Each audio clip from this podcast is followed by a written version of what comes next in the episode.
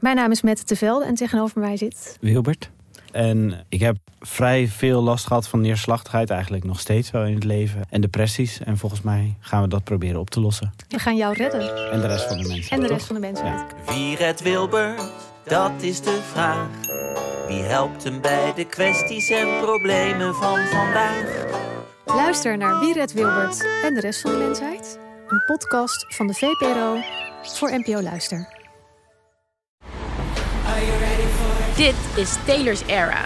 Annelot Prins en ik, Sophie Rutte-Frans, vertellen je in deze podcast wekelijks alles wat je moet weten over de allergrootste popster van dit moment, Taylor Swift. We bereiden je voor op de Eras Tour, bellen met Swifties voor live concertverslagen. Doorgronden de roddels en geruchten en proberen het fenomeen Taylor Swift beter te begrijpen. Maar we brengen natuurlijk vooral een ode aan onze favoriete popster. Are you ready for it? Luister nu naar Taylor's Era op Spotify en Podimo. See you there. Dag lieve honingkindertjes, hier spreken jullie honingmoeders. Welkom bij Damn Honey.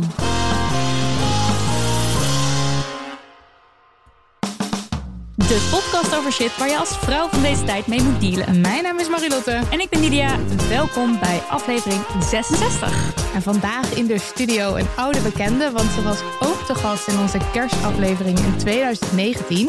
Ze is media- en cultuurspecialist en houdt zich bezig met vrouwelijk leiderschap. Momenteel is ze druk met haar eigen platform, een broedplaats voor onvertelde en verborgen verhalen. Maar bovenal is ze nu sinds zomer vorig jaar moeder van Nova. Eh wedergekeerd in onze studio om te praten over moederschap. Welkom terug, Fatma Gensch. Dankjewel. Hallo. She is back. I'm back, baby. En vorige keer zat je hier nog met z'n tweeën aan tafel, want toen was je nog zwanger. Klopt. En nu, eh, er, was e- er was een beetje twijfel of Nova mee zou komen, maar uiteindelijk Ik zat is hij nu te thuis. hopen, stiekem toch. Hij had En je een andere verplichting. Ja, hij, hij moest natuurlijk weer... eh, Sociaal. ja, precies. doen. Hij heeft een heel druk sociaal leven. En dan, nu zou je dan in plaats van eh, Toby op de achtergrond een beetje brabbelgeluidjes van een baby horen. Maar goed, denk ze er maar gewoon bij. Of heel hard gehuil. Huilt dat hij hard? dat ook. Hij, hij heeft een ha- hard stemgeluid. Dat belooft wat. Hij is heel aanwezig. kan niet wachten tot hij dat verder ontwikkelt, dit harde stemgeluid. Eh, first things first. Marilotte, hoe ging jij nou weer de Femimist in? Nou, ik ging eh, een weekendje weg met eh, twee vriendinnen, want dat doe je soms. En Deed ik dat maar soms. nou, ik was echt jaloers. mensen van harte aanraden te doen, want het was alles wat ik nodig had. Gewoon dat je ook even niet meer op die avondklok hoeft te letten, omdat je gewoon lekker in de tuin om een vuurtje heen zit te babbelen met z'n drieën. Dat was echt, eh, nou, was alles wat ik wilde. Eh, wat ook alles was wat ik wilde, was dat er een hot tub was bij dat huisje. Het was een soort terrein, dus het was een, wel een hot tub wat je, die je dan moest delen. Maar hij stond er ergens zo afgelegen aan de achterkant van het terrein. En ik zag het al voor me, want we hadden de hot tub geboekt voor 4,5 uur. Oh, dat is Dan kom je er echt gerimpeld uit. Ja, ik had wel eens een 4,5 uur gekookt. En eh, ik zag het al voor me, eh, zeg maar in de loop van de dag. eh, zo van, nou, dan zitten we vanavond met een, met een wijntje uit te kijken over de, de weilanden. En dan zien we de zon ondergaan eh, achter een pittoreske megastal. Ik zag het helemaal voor me. Pittoresk mega Daar stond echt een hele grote stal. en eh, nou, wij, zaten, wij, wij waren helemaal bezig met die hot tub. Maar toen kwam er een groep mensen daar een, eh, in een ander huisje een feest vieren. Nou, hartstikke leuk. Ik gun het iedereen, een feest. Ehm, maar die gingen dus eh, vlak achter de hot tub in de loungehoek daar, die daar gemaakt was, zitten. En dan zitten daar, ik weet niet hoeveel mensen waren, stuk of acht geloof ik. Nou, die zaten daar te brullen en te doen. En wij moesten dan in die hot tub. En ik zag er al twee uur lang tegenop dat ik dan... Ik zat me al helemaal boos te maken. We zaten nog niet eens in dat ding. Ik zat me al helemaal boos te maken. Ja, dan moet ik daar zo in. En dan heb ik mijn badpak aan. En dan klim je dan weer zo, zo oncharmant erin en eruit. En dan moet je soms zo uitdampen. En dan moet je er weer uit. En dan druip je. Ik, zag, ik vond, zag het gewoon al helemaal voor me. Ik zat er twee uur me over op te vreten. Uiteindelijk was er niks aan de hand. Want die mensen gingen gewoon na een uur of zo weer weg. Maar dat dat dan zoveel headspace opneemt hoe ik dan, zeg maar, het beeld van mezelf, hoe ik dan in en Dat uit klim. Ja, die hot tub clip. En wat mensen dan dingen denken. Ja, en dat ik dan wel zo zelfbewust ben en me zo te kijk gezet voel. En nou ja, ja, vond ik jammer, want je kan ook gewoon scheid hebben en denken, nou, heb je nog eens, kan je nog eens mensen kijken vanuit de hot tub. Maar ja, dat dus. Nidia, Dit is een gezamenlijke, Ja. Marilotte. ik weet het. Dus jij hebt ook hier ook to blame. Eh, we hadden een gesprekje met een jongen in de DM. En toen ehm, namen wij aan dat hij gay was. En toen zei hij, ja, maar ik ben bi. En dat was dus eigenlijk, wij forceerden hem eigenlijk dus de zogenaamde mini-coming out. Dus dat je een aanname hebt en dat dan vervolgens iemand moet zeggen, oh eh, nee, Dat want je hebt nu allemaal aannames, maar dat klopt niet. En dat was echt niet oké. En dat wij dachten dat hij gay was, daar hadden we zeg maar wel onze eh, redenen toe aan de hand van het gesprek wat we hadden. Ehm, maar dat we vervolgens de, ja, dat we vervolgens de biseksualiteit niet hadden meegenomen als optie, was natuurlijk echt niet oké. En het, het extra, nou ja, niet zo handige hieraan was dat wij diezelfde dag waren we bezig met Queer Baby. We zijn een boekje aan het schrijven voor tieners over anything queer zijn. En daar hebben we het ook over biseksualiteit, onder andere. Daar hebben we het ook over de mini-coming-out. Dat het niet oké is dat iedereen altijd maar bepaalde verwachtingen op je neerlegt. Ik zat ook net helemaal te typen van, nou ja, zo irritant. Moet je de hele tijd uit de kast komen? En bij there we are. We Ja. deden het echt En toen die deden we het zelf. Ik voelde me er ook echt rot over. En hij zei wel zoiets van, nee, het maakt niet uit. Maar ik dacht echt van, het maakt wel uit. Want het was ook nog eens een gesprek wat het ging over iets kwetsbaars, over iets moeilijks, over iets, iets verdrietigs. En dan doe je dit ook nog. En ik baalde echt van mezelf. Ja, en ik merkte En- ook wel aan zijn reactie van het was niet erg, maar dat, het was duidelijk dat dit vaker Vaak gebeurt, gebeurde. ja. Hij zei ook zoiets van, ja, biseksualiteit blijft moeilijk voor mensen, zoiets. En dat is ook een enorm eh, eh, stigma of probleem waar mensen tegenaan lopen die biseksueel zijn. En dan doen wij daar aan mee. Ja. Ik was very disappointed in mezelf. en in Nou, jou ook. Ik ook. In mezelf en in jou. How ik ook in you? jullie. Nee, Oh. nee, ik was er niet Oh, bij. maak Ik het was nou er- niet erger. Nee, ik snap het. Ehm, maar wel goed dat hij dat heeft aangegeven trouwens. Vond ik ook. Ja. Dat Ja. vind ik dan heel knap. Want als je het dus heel vaak dan tegen hier tegenaan loopt, dan, dat je op, dan ga je op een gegeven moment ook misschien ook zoiets hebben van Laat laat, maar. maar. Ja. Maar goed, dus goed dat dat het heeft gedaan. Maar ook, ook, weer, ook weer niet dat je toch een soort van gedwongen... Nou ja, het is gewoon heel Ja. gecompliceerd. Ja. Want Lastig. zowel het laten lopen is rot, zo, en het iets ervan zeggen is ook rot. Kan ik me voorstellen. Ja. Ik heb zelf nooit een mini-coming-out hoeven doen, maar... Ja, het is, het is nee. Je wordt een beetje je gedwongen. wordt een beetje gedwongen en soms vind als je het niet zegt, erg. dan en- denk je, ik verlogen mezelf. Ja, en als je het niet zegt, denk je ook, nou ja, misschien klopt er dan echt iets niet. Of eh, weet ik veel. Je hebt het, soms het gevoel dat je mensen moet corrigeren. Ja, Ja. het is- maar ik vind het gewoon ook zo, zo kut omdat biseksualiteit al zo onzichtbaar is. En dat wij Ja. dat dan ook zo weer zo keihard daaroverheen tenderen. Dus nou ja, sorry, maar nog een Nogmaals. keertje. Ja, Ja. Oké, anyway. Ga. Ga. Ehm, ik moest er even over nadenken. Dat is een goed teken. Nou, ja, weet ik niet. Oh. Ook een level van zelfbewustzijn, Oh denk ja, ik. zo kan je het ook zien. Eh, maar degene waar ik denk ik eh, eh, op uit ben gekomen is dat eh, mijn retail therapy was even de eigenwaarde in mezelf zoeken. Dus eh, ik ging dingen kopen omdat ik dacht, oh ja, dan voel ik me vast beter. Ja. Ja. Dan voel ik me lekkerder in mijn vel. Dan En voel ik me het? sexier. Ik heb het nog niet, het is onderweg. Oh, oh, oh, En, en, en wat heb je gekocht? Ik heb eh, hele mooie jaren zeventig eh klompsandalen gekocht. Van die has-beens heet het. Swedish Oh ja, has-beens. dat ken ik wel. Oh, Ja. Ik, ik mag ja. helemaal geen merk noemen natuurlijk. Natuurlijk wel. Zeker wel. Alles mag je hier. Ja. Van die houten klompen. schelden. Maar dan hoog. Fucking klompen. Fucking kutklompen. Fucking kut hoge klompen. Hele vrouwelijke klompen. Het waren zo'n hele mooie klompen. En ik, ik dacht, ken ze wel. als ik daar dan op loop, dan voel ik me iets sexier. Ja. Ja, Weet Dus je, het dat- zoeken in producten in plaats van in jezelf. Ja. Precies. Herkenbaar. ja, Ja. herkenbaar. En ook, ja, ik bedoel, Ik kan niet wachten op de foto's. ik van ben me. ook erg benieuwd. Ik zal ze doorsturen. Tijd voor post. Tijd voor post. Eerst even een leuk bericht.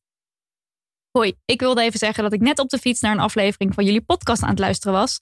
Terwijl ik op de stoep een man heel dwingend gedrag zag vertonen tegen een vrouw. Hij leek haar te willen overhalen, slash overtuigen en trok aan haar.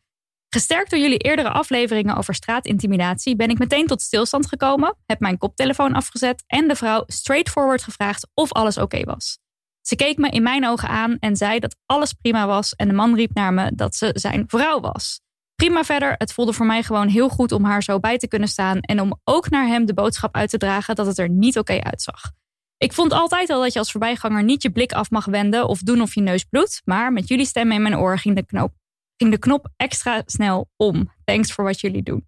Zo goed. Wauw. Ja, echt, want het kan echt een drempel zijn als je, dat, als je iets ziet gebeuren. Want dan ga je altijd zo kijken en dan denk je, is het nou echt? Gebeurt er nou echt iets of niet? Of Maar weet je wat ik ook goed vind aan eh, dit? Ik vind het heel leuk dat ze het opstuurt, ondanks dat het dus niet zo is Ja, dat ook. ze de, de rescuer of zo, zeg maar. Je hebt gewoon eventjes, gewoon heel even ingecheckt. En dat hoeft niet Ja. altijd te betekenen dat dat Ja. dus, dat je een leven hebt gered of whatever. Misschien zit je er wel heel erg naast en dat is ook allemaal oké. Doet me denken aan een andere DM die we hadden. ehm, wa- waarvan kort de strekking was van meisje liep over straat, werd gecatcalled. Ander meisje zei, hé, hey, dat kan je niet maken. En toen was dat dus gewoon haar vriend. Die, was, die deed voor de grap, zeg maar, het catcallen. En zij vond het heel eh, goed dat dat meisje er wat van gezegd. En nou, het was gewoon, was gewoon een leuk, een leuk gezellig eh, Maar het gaat dan dus ook over het gewoon het omarmen dat je er soms ook naast kan zitten. Ja, en dat dat helemaal oké het is. is. Ja. Ja. Dat dat dus niet iets is om je voor te schamen of je lullig over te voelen. Ja. Nou, lekker gewerkt. Eh, nou, dan is het ook nog, voor we naar het poststuk gaan, tijd voor een kritisch bericht. Dit is nieuw in deze Dit is nieuw, rubriek. ja. Dus, eh, nou, komt ie hoor. nee, want we kregen een kritisch bericht eh, van Roby. En ik ga het niet voorlezen, want het is heel lang allemaal. Ehm, maar het ging over mijn laatste Damn Honey No. Eh, van de vorige aflevering. Ik had zo'n carousel aan no's. Ik had heel, en dit was dan de laatste. Eh, en die ging over de COVID-vaccins en hoe men bij de ontwikkeling daarvan geen rekening houdt met seksenverschil. En dit was naar aanleiding van een stuk dat ik had gelezen in Trouw en in de Groene Amsterdammer. Nou, dan zijn er twee dingen waar ik graag even op in wil gaan.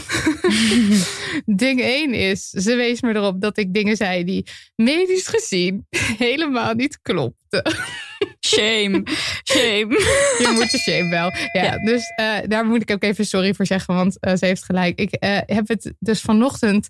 Ik, ik, ik zit al een week zat ik uit te stellen dat ik het terug moest luisteren, want ik kreeg er een beetje buikpijn van. Nou, ik heb het teruggeluisterd ehm, en ik zeg inderdaad dingen niet kloppen. Ehm, maar je goed, moet, een mens moet verantwoordelijkheid nemen voor flapheid eh, uitspraken, dacht ik. Dus dat gaan we dan doen. Ehm, Even voor duidelijkheid, daar waar ik begin te vertellen of uit te leggen hoe het auto-immuunsysteem werkt. Fun fact: het auto-immuunsysteem is niet iets, het is immuunsysteem. Eh, klopt er niks meer van. En daar waar ik dingen zeg over trombose en allergie en hoe dat werkt precies, eh, moet je me ook negeren. En eh, nou ja, ik, ik denk dat het dus dat, dat de anderhalf jaar geneeskunde die ik achter de rug heb, ooit een blauwe maandag gewoon me even naar het hoofd zijn gestegen. Ik weet helemaal niks over hoe alles precies Ik werkt. kon dit ook echt totaal niet. her- Ik was totaal uitgetuned tijdens deze opname dat je daarover begon. Want ik weet ook echt niet, geen idee. Maar Wat je goed, toen het is allemaal gezegd vrij, hebt. vrij, vrij kort.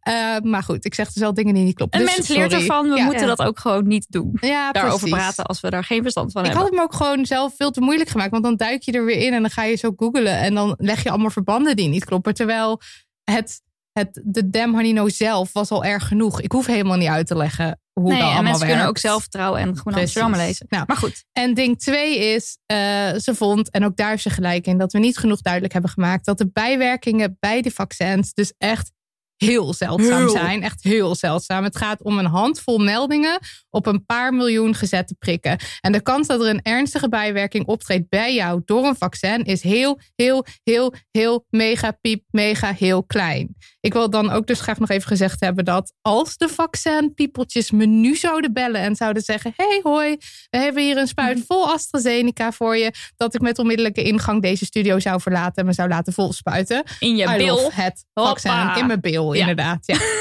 dus, eh, en eh, viroloog Marion Koopmans tweet op 2 april nog: Oké, even opgezocht. Kans op trombose na AstraZeneca-vaccinatie zit tussen kans op overlijden door een aanval door een hond en kans op overlijden door bliksem in. Dus het is echt een mini-kans. Mensen kunnen niet omgaan met zulke grote getallen. Nee, maar goed, Dus ik het is heel moeilijk wel- om te begrijpen. Maar volgens mij is vliegen, roken en de pil slikken allemaal even eh, gevaarlijker. Oh, nu ja, ga ik weer dingen zeggen die ik dus niet moet zeggen. Oei, oei, oei, ik wou net zeggen. Stop de tijd. Oh. Stop de tijd. Ik gebruik hier een bron van een viroloog. hè? Deze bron is een soort van tweet die ik zo vier weken geleden misschien een keer per ongeluk toevallig gezien heb. Dus stop de tijd. Ja. Ik heb dat niet gezegd. Nee, Nidia heeft dit niet, niet gezegd. mailen, Roby. Nee. Ik heb dat niet gezegd. Ehm, maar de no blijft wel echt zeker een no. Dat bij het onderzoeken en ontwikkelen van de vaccins geen rekening wordt gehouden met seksen, is kwalijk. En vrouwen zijn er de pineuten door. Ja, Ja. oké. Door naar hem. het echte poststuk. Ja. Lieve Marilotte en Nidia. Lieve woorden die ik er even uit heb gehaald, want tijd. Ik overweeg al een tijdje om jullie te schrijven, maar wilde eerst luisteren of jullie het onderwerp wat ik graag wil benoemen niet al ergens voorbij laten komen. Ik ga namelijk binnenkort trouwen. Het is echt ongelooflijk wat er dan op je afkomt aan gebruiken en gewoontes, ongelijkheid en vooral verwachtingen. Even een korte schets. Ik ben een stoere en ondernemende vrouw uit een niet-gelovige omgeving die haar hele leven al goed in een jongens-mannenwereld gedijt. Ik ben bioloog, hou van klussen en ben van mening dat ik goed wasmachines kan sjouwen. dus als je nog eens een wasmachine moet verplaatsen, Marilotte, Love it. wink emoticon. een jaar geleden ben ik met mijn vriend naar Zweden verhuisd, waar we in een klein huisje in het bos wonen. The dream. Toch? Zeker. Ik vind het heerlijk om in mijn eentje hout te hakken in de schuur. Kan sinds een maand met een kettingzaag overweg. Trots. En heb samen met mijn vriend een busje tot campertje omgebouwd. Ik was dus erg verbaasd toen mijn omgeving op de trouwplannen reageerde. Ik werd in een oncomfortabel klein en niet passend hokje geplaatst door mensen die me goed kennen. Het maakte mezelf onzeker of trouwen dan dus misschien. Het maakte me zelfs onzeker of trouwen dan dus misschien een verkeerde route voor mij zou zijn. Het begint vaak al met het vertellen van het trouwen. Als ik zeg dat ik ga trouwen, roepen de meeste mensen gelijk: Gefeliciteerd! Ik vind dit heel ongemakkelijk. Het voelt een beetje alsof ze me feliciteren omdat ik het volgende level van Mario Kart heb gehaald. Alsof ik het relatiespel heb uitgespeeld. Wat goed dat ze het hebben gehaald. Nu zijn ze stabiel en kunnen ze met een gerust hart gaan slapen. Misschien overdrijf ik hier een beetje. We feliciteren elkaar in Nederland ook met jarig zijn. Wat natuurlijk ook erg vreemd is als je erover nadenkt. Maar goed. Hier corrigeer ik overigens nooit iemand op. Ik weet dat het ook maar een sociaal construct is waarom deze persoon dit zegt. Die, de vraag die daarna meestal volgt, vind ik het ergst. Hoe heeft hij je gevraagd? Gadverdamme zeg. De aannames druipen ervan af. Ik doe deze, alle intonatie die ik doe is allemaal hoofdletters. Dus ik hoop dat het goed overkomt. Waarom moet hij mij vragen? En wat vraagt hij dan precies? Vraagt hij mijn toestemming om mij te mogen claimen? En blijkbaar willen we dan ook nog dat hij dat op een bepaalde manier doet. Niet zomaar in je dagelijkse omgeving, maar op een bergtop, openbaar, in een restaurant of op de radio. Ook hiervan snap ik wel waar het vandaan komt, want ik ben zelf ook met Disney en Say Yes to the Dress opgegroeid en vond het vroeger vreselijk saai dat mijn ouders ook geen mooi verhaal hadden over het ten huwelijk vragen. Wat on- onromantisch en suf van ze. Maar ik zou dus graag willen bepleiten dat het super romantisch is als je het samen bespreekt en samen besluit als twee gelijkwaardige volwassenen. Vervolgens gaat het ook over de jurk of de ring. Meestal wordt dan niet de trouwring bedoeld die voor allebei de partners is, maar meestal gaat het om de verlovingsring ring voor de vrouw. Wij hebben besloten geen verlovingsring te doen omdat we er niet zoveel geld voor over hadden, maar dat moet iedereen helemaal zelf weten natuurlijk. Wat mij dwars zit, is dat het niet gaat over wat mijn vriend aan zou gaan doen. Het gaat om mijn uiterlijk op die dag. Ik wil graag een mooie trouwjurk omdat ik me daar fijn in voel, maar vind het een naar idee dat anderen daar dus ook mee bezig zijn. Mijn jurk, mijn lijf, mijn haar, daar word ik straks door iedereen op beoordeeld. Hopelijk valt dat mee, maar zo voelt het vanaf moment één. Ik vind het heel raar en ouderwets en vooral oneerlijk. Laten we er naar streven minstens zoveel te kijken naar mijn vriend zijn kleren, haar en lijf. Of, nog beter, kijk naar onze personen die daar een vet bijzonder moment doorbrengen. Ik heb inmiddels een fijne korte jurk gezocht waarmee ik nog steeds door het hoge gras kan rennen als ik dat wil. We trouwen namelijk in onze tuin. tuin en waarmee ik 's ochtends nog snel even naar het meer kan fietsen voor een laatste plons. Ik vind het zo'n leuk detail. Echt. Om de drukte van het feest te ontvluchten, vertrekken we de dag na de bruiloft met een paar vrienden op roadtrip trip, roadtrip naar Lapland. Verder organiseren we alles thuis en buiten om onszelf stress en geld te besparen. Het is voor ons heel belangrijk om het zo in te richten dat we vieren wat wij willen vieren. Namelijk dat we een team zijn en dit willen we graag officieel regelen. Daarmee is het dus niet zo dat ons leven veilig, voorspelbaar of volgens het boekje is. En we hebben geen levels uitgespeeld in het relatiespel. We vieren gewoon een feest omdat wij een team zijn. Deze brief is inmiddels veel langer geworden dan ik dacht. Ik heb ook het idee dat ik al drie uur zit voor te lezen. Excuus daarvoor. Ik ben erg benieuwd wat jullie denken als je dit leest. Heb ik door te kiezen voor trouwen automatisch ingestemd met deze verwachtingen en constructen? En moet ik me niet zo aanstellen? Of is er misschien inmiddels toch ruimte om het hokje voor de toekomstige trouwende personen wat ruimer te maken? Trouwtradities zijn al best veel veranderd door de eeuwen heen. Dus hopelijk kunnen we de ongelijkheid van verwachtingen ook eens aanpakken. Heel veel liefs van een trouwe honingbal op afstand. Lisette.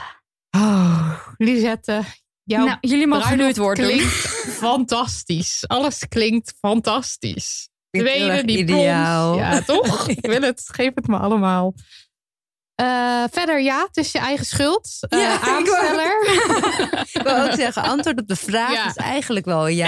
ja, dus dan kunnen we denk ik Ehm, door. Je hebt er zelf voor gevraagd. Als je je aanstelt, nou, dat weet ik niet. Ken je niet helemaal goed. Oh, moet ik zeggen, de brief was wel zo lang dat ik een beeld krijg van Ja. hoe, je, hoe je... Nee, nee, helemaal niet. Helemaal niet. Jij bent getrouwd toch, papa? Ik ben ook getrouwd. Ja, en ik herken zoveel. Ja. Het is, er komt zoveel op je af. Je hebt geen idee. Je denkt, je begint gewoon met ja zeggen tegen elkaar, in wat voor setting dat dan ook is. En zodra dat wordt gedeeld met vrienden, familie, dan, dan ineens leer je mensen echt kennen. Ja, En, en in wat voor overtuigingen ze geloven en hoe zij naar de wereld kijken, hoe zij de liefde geloven. Dat, dat, ineens wordt dat heel duidelijk. En dat wordt zo op jou, bij jou neergelegd dan? Heel groot dat jij er iets mee moet. Ja, heel groot deel wel. Nou, niet per se dat je iets moet, maar wel. Er komt toch wel een duidelijke mening Hmm. bij kijken van een ander. En een aanname ja. eh, en ongevraagd advies. Ehm, en kijk, wil je mijn, mijn persoonlijke graag, verhaal ja. hierover weten?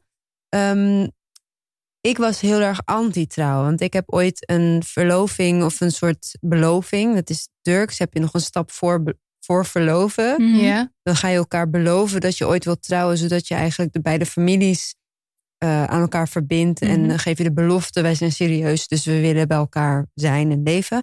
Die, die heb ik verbroken. En dat was omdat het allemaal niet, eh, nou, het, het werkte gewoon niet tussen ons. Nou, dat was helemaal oké.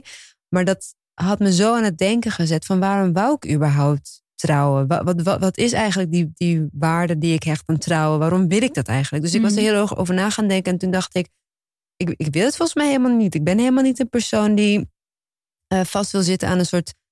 eh, wat het instituut ons heeft voorgelegd... wat, wat eh, het leven zou moeten zijn. Zo van huisje, boompje, beestje. Ik wil Mhm. dat helemaal niet. Ik wil de wereldreis en ik wil, weet ik veel, open relatie. Of I don't know. Look at me now. Ik wilde Kom net er zeggen, wat is er veranderd? Wat is er veranderd? Hele goede vraag. Is dat ik eigenlijk ben gaan zoeken naar wat is liefde voor mij? Hoe voelt dat? Hoe ziet dat eruit? Wat, wat gebeurt er in mij? Welke gevoelens komen naar boven? En daarin heb ik iemand leren kennen waarin ik bij alles voelde partnerschap. Hmm. En niet alleen maar verliefd of niet alleen maar geil, niet alleen maar spannend, maar gewoon heel, op heel veel fronten partnerschap. En wij hebben eigenlijk wat uh, Lisette ook omschrijft. Wij hebben ooit het gesprek met elkaar gehad van wat is trouwen eigenlijk voor jou? Wat is relatie eigenlijk voor jou? Dus we hebben onze eigen definitie gemaakt van partnerschap. Ja. En daarin besefte ik me ineens, oh ja, het lijkt me eigenlijk wel heel erg fijn om die exclusiviteit te hebben en te zeggen, ik ben zijn vrouw Ja. en hij is mijn man. Ja. Oh, lijkt me echt heel lekker. Maar ik wil helemaal niet dat het standaard, zeg maar, ik ben heel erg anti dat idee van het hoort zo te zijn. Mhm. Daar, daar wil ik me zo helemaal van distancieren. En ik heb het wel gedaan en ik voel dat ik dat dat mijn pad is Ja. met deze persoon. ja, jouw keuze. Mijn Dus keuze. Niet, je ging niet mee in het zo hoort het. Precies. Maar je, dat wil niet zeggen dat je die beslissing niet kan maken om het toch te doen. Ook al is dat het pad van zo hoort het. Precies, Ja. en dat is wat er zo complex aan is. Ja. En daar komen denk ik zo meteen ook wel op terug over moederschap en Mhm. feminisme. Dat je kan en feminist zijn en de vrouw van zijn. En eh, verzorgd worden door de man.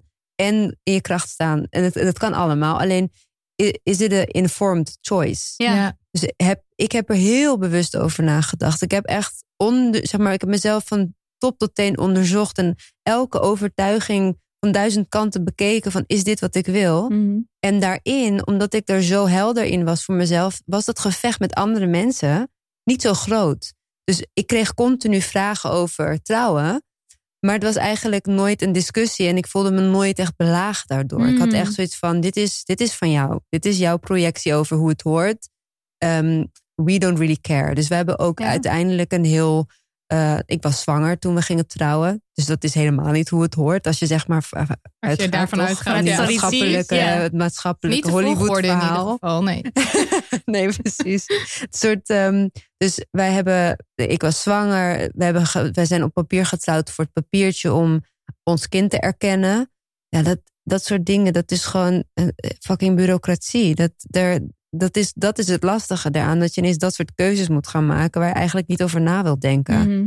En dan komt er nog van alles bij kijken over je financiële. Daar wil ik niet eens over hebben. Maar zeg maar, die, er komt zoveel nog bij kijken waar Ja. je geen idee van hebt. Eh, maar voor ons was het gewoon. Wij willen de liefde vieren. We houden van elkaar. We houden van feestjes. Ja, precies. Dat, één zou voor mij denk ik ook een heel belangrijke cri- criterium, criterium zijn. Dat, Ja, je, dat je ja. zin hebt in een feest. Ja. Dat het gewoon leuk is. En nog veel meer. Dus wij hebben gezegd. We gaan nu. Ons feest was voor heel veel mensen het laatste feest voor de hele coronatijd. Oh ja. Het was Oh. eigenlijk ons voorfeest. Wij wilden nog een grotere bruiloft geven. Maar dat ging niet. Nee. Dus het was zo van, oké, dan gaan we over vijf jaar, als de kleine groter is en hij er bewuster bij kan zijn, geven we dan een groot feest. En dan zorgen we dat het een soort concertachtig gedoe wordt met een buiten. Een, weet je wel, gewoon zoals wij willen feesten. Niet Ja. die ceremonie, niet het taartmoment, absoluut niet het toastmoment. Dat is allemaal niet van mij, dat is niet Ja, wie ja, ik ja. ben.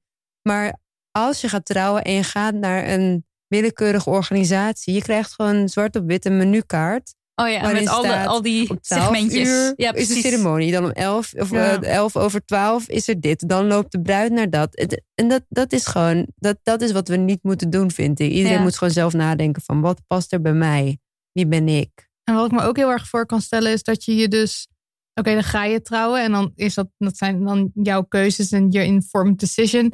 Maar dan, dan ga je misschien op websites kijken of inspiratie en zo. En dan komt er zoveel op je af. En het is ook allemaal op de bruid gericht. Als je, Mhm. als je uitgaat van heteroseksuele koppels, Ja. dan is het allemaal op de bruid. Want wij, wij zaten op die, eh, een paar van die websites te kijken. En dan is de bruidegom die, zeg maar, het tiplijstje van voor de bruidegom is één, eh, wees aanwezig. Zeg maar, het is een soort van quasi grappig. Of dan schrijft er een bruidegom, schrijft dan een gastblog. En de rest van alle, alle En zo'n gastblog is dan ook altijd... Ja, het was toch eigenlijk toch wel een hele leuke dag. En Ja. het, eh, zo, ja, Dus soort je van ook- veel weerstand. Maar goed, toen ging ik er maar mee. Want het moet allemaal van mevrouw. Een Ja. beetje zo, zeg Ja. maar. En dat- die suffe vrouwendingen. Maar goed, ja, inderdaad. Dit is soort- dat is een vrouwending. En dan Ja. die man die hobbelt er zullig achteraan. Ja. zo. En dat, ik bedoel, ik snap dus ook dat je heel erg... Ondanks dat je het dan wil, dat je toch nog steeds zoveel weerstand voelt tegen dat. Want dat is toch ook echt verrot. Ja, dat is het. En het is, zeg maar, je krijgt er, je, ik krijg er nu ook weer, ik word er een beetje warm ervan als jij het erover hebt. Want dan, en dan vinden we het gek dat we in relaties belanden waarin de man een passieve rol krijgt. Ja, Het begint, het begint niet per se daar. Het begint veel eerder in je leven. Maar zeg maar, als je, als je die stap gaat zetten en je krijgt dat zo mee. En dan gaan we door naar het moederschap. En in alle boeken zijn alleen maar op de vrouw gericht. Precies, en ja. wat de man kan doen, is misschien een flesje geven. Er is zoveel wat de man kan doen. Ja. er is zoveel, zeg maar, als je het dan hebt over partnerschap. Dat, dat is niet wat partnerschap is. Nee. Als je uitgaat van die meest, nou, van 90% van de websites, de boeken, de bruidsboutieken. Ja. Ja. Ja. Ik had nog wel een ding ook over die reactie die mensen dan geven. Hmm. Ehm, want ik denk dat je dus als omstander gewoon heel erg vastzit in dus ook dat soort van draaiboek of script of hoe je het maar wil noemen. Dus je hoort iemand zegt eh, ik ben zwanger of iemand zegt ik ga trouwen. En als je dan zelf niet zwanger bent geweest of zelf niet getrouwd bent, dus zoals ik zelf, dan denk je oké, wat zegt het script wat ik moet zeggen? Wie, eh, hoe heeft hij je gevraagd? Eh, wanneer ben je uitge... Wordt het een jongen of een meisje? Zeg maar, je gaat op een soort automatische piloot. In plaats van dat je misschien eh, eerst een stapje terug doet en nadenkt... wat past er bij die persoon? Dus dat je... Ja. Want blijkbaar gaan mensen dus aan haar vragen van... hoe zit het met de ring? Terwijl zij Ja. helemaal niet de persoon daarvoor is. Omdat, terwijl je hebt natuurlijk ook zat vrouwen die dat wel heel leuk vinden. En dan is het ook wel weer logisch om er naar te vragen. Maar dat je dus, als het over zoiets, zo'n grote traditie gaat... dat je toch terugvalt op oude patronen ja, of of, op een zo. soort script. Maar Ja, jij ja. zei net van eh, op het moment dat ik aankondigde dat ik ging trouwen, projecteerden alle mensen hun idee van liefde en Mm. trouwen op mij. En dat is natuurlijk ook, want ik, ik zou een script volgen omdat ik niet getrouwd ben. Dus ik zeg gefeliciteerd, wat doe je aan? Ja. Dat, dat vraag ik omdat ik anders ook niet weet wat ik moet vragen. Wat moet je zeggen? Ja. Ik bedoel, ja, weet ik veel. Maar eh, als je zelf getrouwd bent, heb je natuurlijk ook nog een soort van jouw enige referentiekader is dan waarschijnlijk jouw eigen bruiloft en misschien wat van vrienden. Dus dan ga je dan ook zo projecteren. Op Ja, al helemaal als je misschien dus moeder bent en een idee hebt over hoe mijn dochter gaat trouwen later. Weet je, je hebt Ja. van die moeders die al vanaf heel jongs af aan tegen hun dochter zeggen van later als je de bruid bent, dat, daar ben ik helemaal niet mee opgevoed met dat soort dingen. Maar Ja, dat dat, dat heb je is, natuurlijk ja. wel. Dat er allerlei verwachtingen zijn over hoe dat er allemaal uit moet gaan zien. Maar ook Ja. dat je dus als jong meisje soort van zelf dus ook al. eh, want dat zie je toch ook in films en in series, maar misschien gebeurt het ook wel het echt. Ik weet niet dat je dan dus dat je dan als kind al nadenkt over hoe je bruiloft zal zijn. En de- de- dat er dan ook in films dat je dan van die vrouwen hebt. Maar heb jij er dan- nooit over nagedacht? Je niet zo'n draaiboek al klaar? Ja, jawel, jawel. Ja. Van het kaartmoment. Maar dan hebben ze dus inderdaad zo'n plakboek vol of, of een Pinterest of zo. En eh, ja, ik, Waar ik heb niks mis dat ik, is. nee, want ik wou Dat zeggen, ik heb het gevoel dat ik er nu een beetje op neerpraat, maar dat is het ook niet. Het is gewoon echt dat, dat stereotype beeld altijd maar.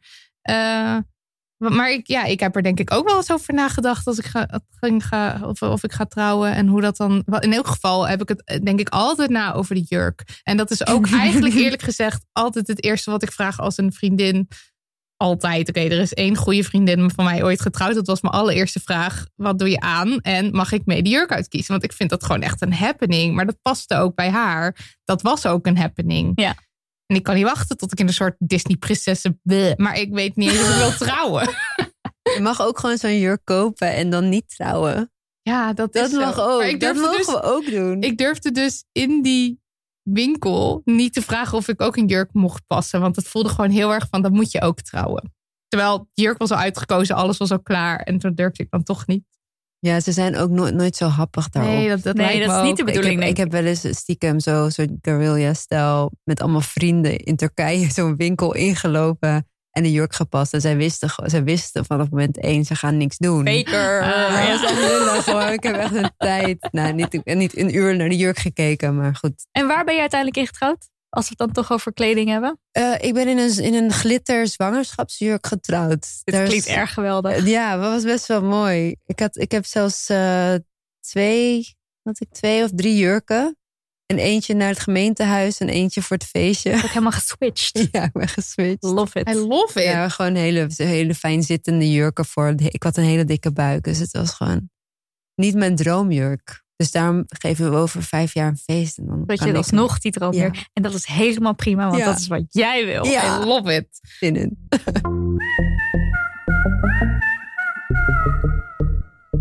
Sponsortijd. Vorige week hebben we onze eerste Damn Honey Very Exclusive, Very Special bonus podcast gedropt. Gedropt. Online. Eh, die te beluisteren is voor onze, al onze maandelijkse donateurs die ons via petje.af slash damnhoney steunen. En vanaf nu gooien we om de twee weken zo'n extra special exclusive aflevering online. In de eerste aflevering neuzelen we bijvoorbeeld een half uur lang over wasmachines, stuntelseks, wondervitamines en ruzie met Daniel van de Poppen. En ik zing heel professioneel de tune in. Het verschil met de oorspronkelijke tune uit deze podcast is bijna niet met het blote oor waar te nemen. Inclusief muzikale begeleiding van mezelf door mezelf op de Sandsula. Dit wil je niet missen hoor. Eh, je kan zelf kiezen wat je doneert, als het maar maandelijks is. 1 euro of 3 of 5 of meer per maand. Go nuts. Ga naar petje.af slash damnhoney en doneer. Of niet, zelf weten. En er is ook een Telegram groep hè, waar je in komt. Oh ja. En een ringtone. Ja, hartstikke leuk. Doe maar.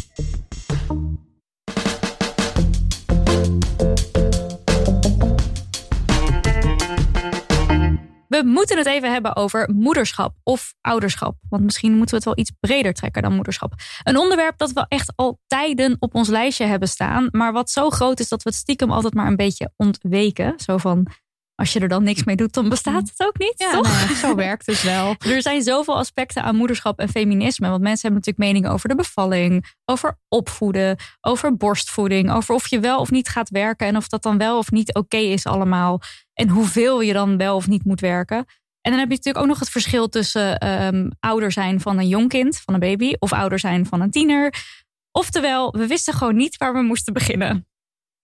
Totdat Fatma op WhatsApp een aantal struggles rondom moederschap en feminisme met ons deelde. En wij dachten, mensen, we kunnen er niet langer omheen. Maak gewoon die fucking aflevering een keer. Begin ergens en met wie anders dan met jou dan.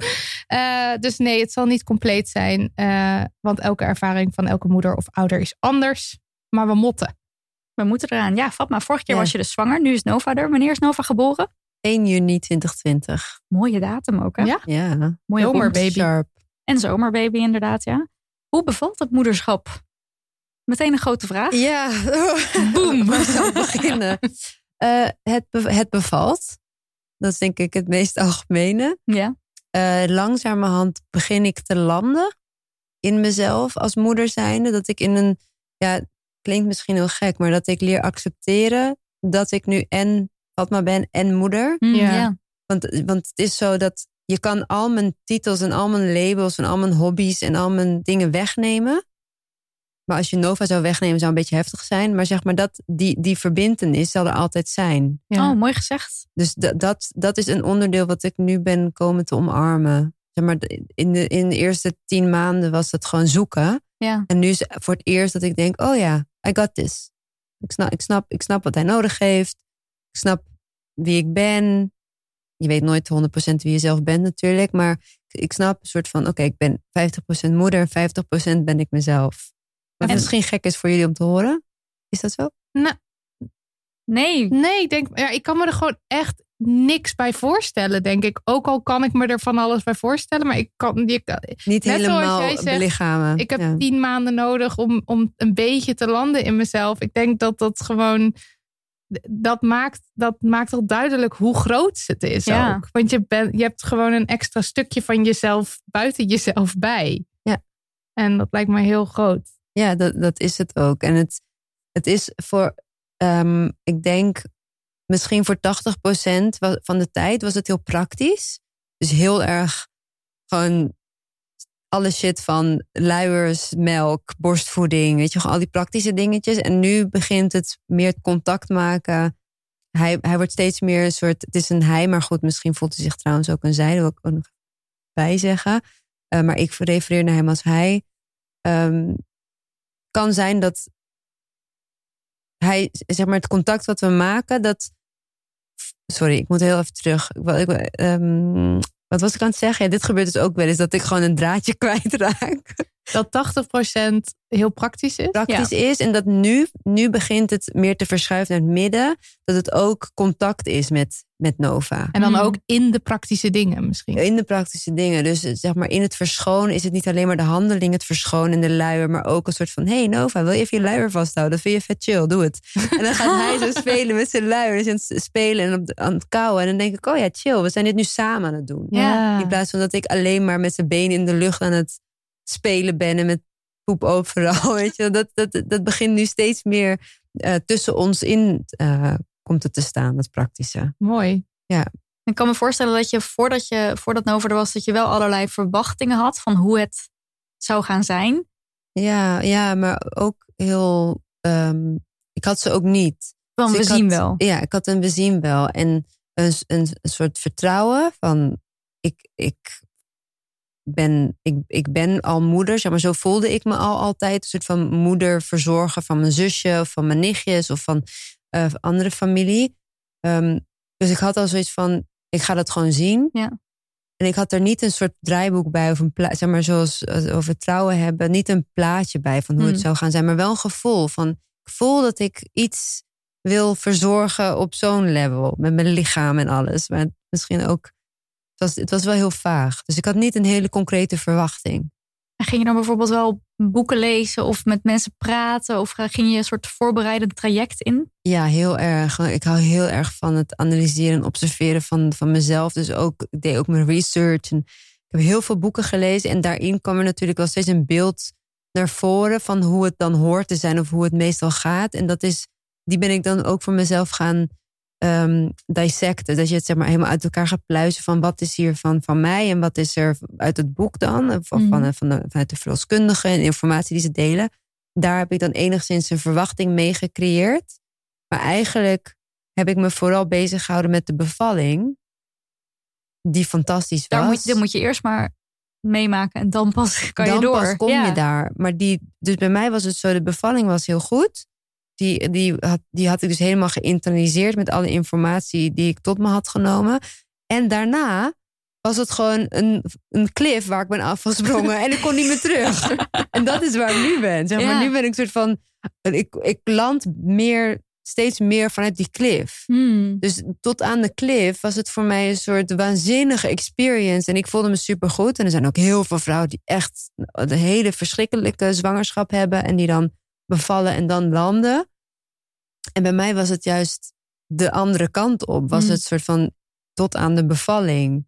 Met alle pijn en weet je, al, het is niet de meest plezierige lichamelijke experience. Eh, al zijn er ook heel veel mensen die zeggen dat het heel sensueel en seksueel kan zijn Mhm. dat heb ik ook wel licht ervaren. Maar uiteindelijk is het wel.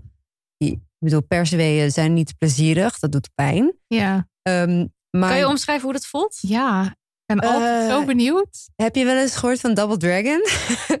Nee, nee. dat is heel, heel Tel us. me er alles over, maar ook niet. Nee, Double Dragon is als je en moet spugen en moet schijten tegelijkertijd. Ja, dat kennen we wel hoor, dit Oh, gevoel. Oké, ja, nee, daar heb ik ook ja. wel Dus ervaring dan je lichaam verkrampt. Ja. En het, het is gewoon een soort van. Het, zijn, het is gewoon. Je hele lichaam is één grote krampspier. Eh, dat plus eh, hele zware menstruatiepijn. Oh ja, weet ik ook wel dingen van. Precies. Eh, Nou, en dat, dat, dat is het een beetje. Hmm. En dan is het waarschijnlijk nog 10. ja, 100%. echt veel erger. Ja, maar precies. ja, oké. Maar dat is zeg maar de soort van je lichaam die, die, die, die geeft gewoon aan. Eh, en het is allemaal gecentreerd dus rondom dit gebied rond, bij je baarmoeder. Dus het is Mhm. niet vanuit je rug. Of, het is, e- of, nou, dat kan ook wel. Maar ik bedoel, bij het spugen dan komt er ook iets uit je maag. Dat is niet, het gaat allemaal naar beneden. Het gaat allemaal richting je bekkenbodem. Dus dat is heel intens. Maar ehm, nou ja, ik heb dat. eh, ik heb eh, zo'n hypnobirthing cursus gedaan. Adriaan, mijn man, die heeft eh, heel veel ook ingelezen. Dus die was ook. Die houdt ook heel erg van de details en Mm. uitzoeken en het biologische. Dus die wist, oké, ik moet op de onderbuik, niet onderbuik, ehm Rug, onderrug ja. drukken. Dus er was op een gegeven moment een moment dat ik in bad lag thuis. Ik ben thuis bevallen. En eh, dat hij met al zijn kracht op mijn onderrug aan het duwen was. Want dat verlichtte de pijn met 50%. Oh, hey, wow, dat is ook heel veel. Dat was heel intens eh, om dat te ervaren. Want ik, ik dacht zo van, dat is zo'n trucje om weet je, wel, een beetje te masseren, te een soort van het lichter te maken. Maar hoe harder hij drukte, hoe beter het ging. En hij heeft daar echt heel veel kracht gezet. Hij was helemaal kapot. Bijna medelijden met hem. Jullie hebben het wel nou, nou, nou, ja. en, Nee. en, want eh, een bevalling is natuurlijk op een is iets heel concreets waar je je op voor kan bereiden, denk ik. En Meer dan, ja, ook niet. Kan Ja. alle kanten lijkt op me een soort van eh, in, in je hoofd in ieder geval een soort afgebakend ding. Van dan ga je bevallen. Ja. Ging dat helemaal zoals je wilde ook, alles? Of eh, waren er ook nog momenten dat je dacht, hé, hey, hier. Ja, ik, ik denk dat ik, dat ik ehm, een van de eh, gezegende personen ben die kan zeggen: het is gegaan zoals ik het wilde. Hmm. Ehm, de weken daarna niet. Dus voor mij was de bevalling was echt. We hadden allemaal wierook aan en het was een soort. Onze kamer is licht eh, roze van dat. Eh, eh, tussen zalmroze in en eh terracotta kleur. Dus het is heel erg een, een lichaamskleur. Het voelde als een soort baarmoeder waar Warm, we in waren. Het was warm. We hadden het bad is aan onze slaapkamer, kaarsjes aan. We hadden hele chille muziek aan. Van binaural beats tot aan ehm eh, crunchbin. Van- die hele relaxte vibes waren er. Dus, en toen kwam een hele goede vriendin van mij, die was mijn doula. Eh, die was er ook Wat is bij een doula aanwezig. voor mensen die dat niet Ja, een doula is eigenlijk een eh, spirituele, emotionele kraamverzorger of ehm, verloskundige. Ja, dus Dus zij is niet medisch, maar zij is vooral voor mijn eh, staat van zijn. Me- coaching zou je het ja, kunnen zeggen? ja, zeker. Dus zij Fijn was, ja, het was heel fijn. Want onze verloskundige die kwam ook te laat. Dus het was een soort. De verloskundige was er drie kwartier voordat hij werd geboren. En ik heb, ik heb eh, weet ik veel, acht tot tien uur ben ik bezig geweest met bevallen. Dus het was heel fijn dat zij er was. Ja. Anders dan hadden we het helemaal alleen met z'n tweeën moeten doen. Dat kan natuurlijk ook best angstig zijn op een bepaalde manier. Ja, ja dat, dat kan. Voor mij was het, was het niet. Ik was zo in trance. Want eh, zeg maar, wat er gebeurt eh, op het moment dat je gaat bevallen, is dat je de, horm zeg maar, de hormoonhuishouding, die wordt er zo op ingericht dat je, dat je lichaam de pijn kan verdragen. En de, je hebt dus een heel erg hoog level van eh, endorfines en e- oxytocine. En ik ben geen hormooncoach of eh, we, we hadden het net over if you know the facts. Dat soort dingen kan ik nu wel doen, omdat ik het heel vaak heb gelezen. Maar ik, Mhm. ik, ik weet het natuurlijk niet 100%. Eh, maar er, er is zoveel oxytocine in je lichaam aanwezig... dat je in een soort hele transcend- trans, Transcendentaal. Transcendentale ja, staat komt. ja. Dus je komt echt Mooi. in trance. Ja, echt heel knap. Eh, je komt in trance. Ehm, maar goed, eh, dus ik, zat, in- ik voelde me echt in trance. Dus ik- daarom, voor mij is die ervaring die ik nu heb, is heel erg in één grote space van Hmm. Ah. geuren van wierook, binaural beats, meditatiemuziek, heel veel liefde Klinkt ook vanuit echt heel mooi. Klinkt Het helemaal. was echt heel mooi. Ja, Alleen, alleen wat ik net zeg, de, de weken daarna was ja ineens maar zo. vertel. Wat dan? Nou, wat er dus gebeurt, omdat je die happy hormoons hebt, Mhm. dat heb je hetzelfde als je zeg maar een hele, eh, volgens mij ehm, eh, noemen ze dat een, eh, als je sugar rush bijvoorbeeld, je gaat heel veel suiker eten. En als je dan daarna gaat Oh, checken dan hoe je voelt, dan crash je. Ah, of een Dus soort je- dip of zo. Of Precies. een soort drugs. Ja. Ik wou, ik, dat Ja. wou ik eigenlijk zeggen, toen dacht ik, Dat mag gewoon. oké, dat mag gewoon. precies Ik dat. weet als, alles je, van. als je aan de happy, happy eh Mijn man. MDMA zit bijvoorbeeld, de dag daarna kan je je heel low voelen. Ja, Ik spreek niet uit ervaring. Het kan. Het kan. het, kan, het is mogelijk. Het Hebben we gelezen mogelijk. ergens. Ja. God, wat Oh, kinderachtig weer, mensen. Ehm, maar dat is dus Don't wat er drugs, gebeurt. Luister ook jonge mensen. Goed, dat is wat er gebeurt. Maar dat voelt dus rot. Nou, in mijn geval wel. Ja. Ja. Dus het is iets wat eh, wel ook algemeen bekend is. Maar wat, wat niet per se wordt gedeeld in heel veel boeken. Of Nee, want je hoort toch mensen van de roze wolk. Precies. Ja. Maar die roze wolk, die heeft een, die heeft een limiet. Ja. Want op een gegeven moment moet je lichaam weer borstvoeding aanmaken. Er, is gebeurd, er gebeurt heel veel in het hele. En dus die hormoonhuishouding verandert. Ja, En dat levert dus 9 van de 10 keer volgens mij. Oh shit, doe ik het weer. Ja. Ehm, Het levert af en toe. het levert af en toe dus die dip op. Ja. En ehm, postnatale depressie is bijvoorbeeld ook iets waar je, heel, waar je het niet heel vaak over hoort. Maar het komt veel vaker voor dan je zou denken. En dat kan een oorzaak hebben eh, dat je dus die omslag hebt van wow, eergisteren voelde ik me nog helemaal happy en verliefd. En nu is alles moeilijk en zwaar. Ja, En kon je, ergens, eh, kon je dat kwijt bij iemand? Die gevoelens? duurde heel lang voor mij om daarover toe te, te geven, praten. ja. En, en, en toe te geven. eh, vooral omdat eh, in mijn geval was ik gewoon bezig met survivalen. Dus gewoon met borstvoeding, eh, zijn temperatuur opmeten. komen allemaal dingen bij kijken waarvan je denkt... waarom heeft niemand me dit eerder verteld? Van, dit kan je ook op zich in die negen maanden kwijt ergens. Van wat, wat, staat je op, wat staat op je te wachten? Ja. Eh, dus we waren heel erg samen bezig met survivalen. Met gewoon al die praktische dingen. Waardoor ik, denk ik, eh, heel weinig tijd bezig ben geweest met... hé, hey, hoe voel ik me nou eigenlijk?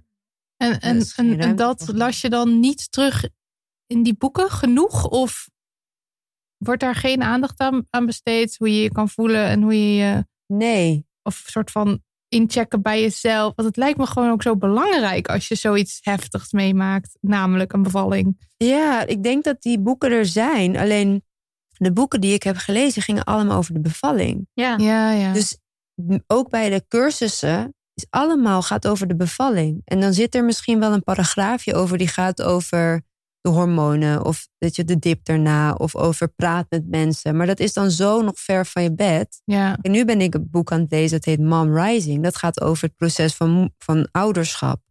Eh, en over hoe zwaar dat wel niet kan zijn en hoe weinig we erover praten. En zel- die schrijfster zelf, ehm, zij, zij is ook wetenschapper. Zij zegt ook van, ik heb drie kinderen en ik, ik besef me nu pas hoe belangrijk het is om eigenlijk in, in, in weten te zijn of bewust te zijn van dat fysieke, biologische proces. En wat het met je kan doen. Ja. Ja. Het is eigenlijk net als met je cyclus. Ja, Dat het dus heel prettig is om te weten hoe dat werkt. En- maar dat het ja. niet per se een gegeven is dat we dat allemaal weten of geleerd hebben of zo. Ja. En dat Of het ook zoveel hebben. Rust kan geven als je weet dat het Waar gaat het gebeuren of waar het vandaan komt. Dat het aan de hand is, omdat je dan al voor jezelf kan relativeren. Oké, waarschijnlijk is dit niet iets blijvends. Waarschijnlijk gaat dit over. Eh, ik voel me nu kut, maar dat kan over twee weken anders zijn of zo. Dat heb ik met cyclus altijd heel erg. Dat is Dat je, dat je dat natuurlijk hier- tegen jezelf zegt. En, zodat je inderdaad gewoon kan flowen daarmee. Ja, precies. Dat en dat je zijn. een soort van kan omarmen. En dat heb je natuurlijk, want ja, volgens mij schrijft meester heel dat ook in eh die cyclusboeken, dat ook, ook bevallen en ook dus in, het, in, in ouderschap beginnen, dat dat ook een cyclus, dat dat ook allemaal cycli Ja, zijn. logisch. Ja. Is ook zo. Ze zeggen toch ook negen maanden zwanger, negen maanden dan nog afbouwen of zo? Ja. Klopt. Oh, dat, is, dat valt trouwens best mooi samen met wat jij net zei over je tien maanden en meer. Ja, dat heet het ontzwangeren eigenlijk. Hmm. En dat, dat, ja, dat is, dat is zo. En we hebben Moet ik het aan net. toegeven. Ja, hoort er dus bij. We Ja. hebben net best wel uitgebreid al gehad over verwachtingen bij trouwen. Hoe zat dat, eh, of hoe zit dat bij jou en het eh, moederschap? Ehm, Van buitenaf, alle meningen, alle, alle Ja. dingen die je leest. Van en mijn moeders moeten dit en dat. En, Ja. Wordt er dan ook van, van, van familie en vrienden van alles op je geprojecteerd? Het is niet natuurlijk wat ze je opleggen, maar het is natuurlijk wel, zij hebben misschien ook kinderen en dan weten zij ook dingen en dan willen ze dat delen. ja, er is, er is een heel groot enthousiasme wat gedeeld wordt. Mooi gezegd. Ja, want, want dat is het. Dat Ja. is het. Mensen zijn enthousiast, denken: oh, nu ben je deel van mijn team en nu snappen we elkaar. En ja, misschien is dat ook zo, vijf uit de tien keer, weet je wel? Dat, ehm, dat ik misschien iemand met een kind sna- makkelijker snap dan dat jij haar zou snappen. Dat, Ja. dat is waar. Er zit, er zit wel wat in. Ehm, maar er is ook een heel groot deel ongevraagd advies wat Mhm. erbij komt kijken. En ik heb me daar heel boos over gemaakt in de eerste. Want je, één, ding, één ding wat bij mij is gebeurd en volgens mij ook vaker voorkomt, is er komt een hele grote onzekerheid. Die komt ineens zo bam vrij. En dat heeft te maken ook weer met, met je hersen, hersenen. Het schijnt, schijnt dat je hersenen evenveel ontwikkelen vergeleken in, met in je puberteit. In je puberteit gebeurt er van alles, eh, eh, dus in je hersenen. En dat schijnt ook te zijn na je bevalling. En daarbij komt er ook een hele grote onzekerheid. Want alles waarvan je dacht, het is wie ik ben, is gewoon van de een op de andere dag niet meer zo. En ik ben heel erg gaan vasthouden aan al die dingen, al die waarden. En ik kom nu een soort van tot de acceptatie van oké, het is oké. Ik weet niet meer wat het allemaal is. Het is oké. Maar ik hou er nog wel aan vast.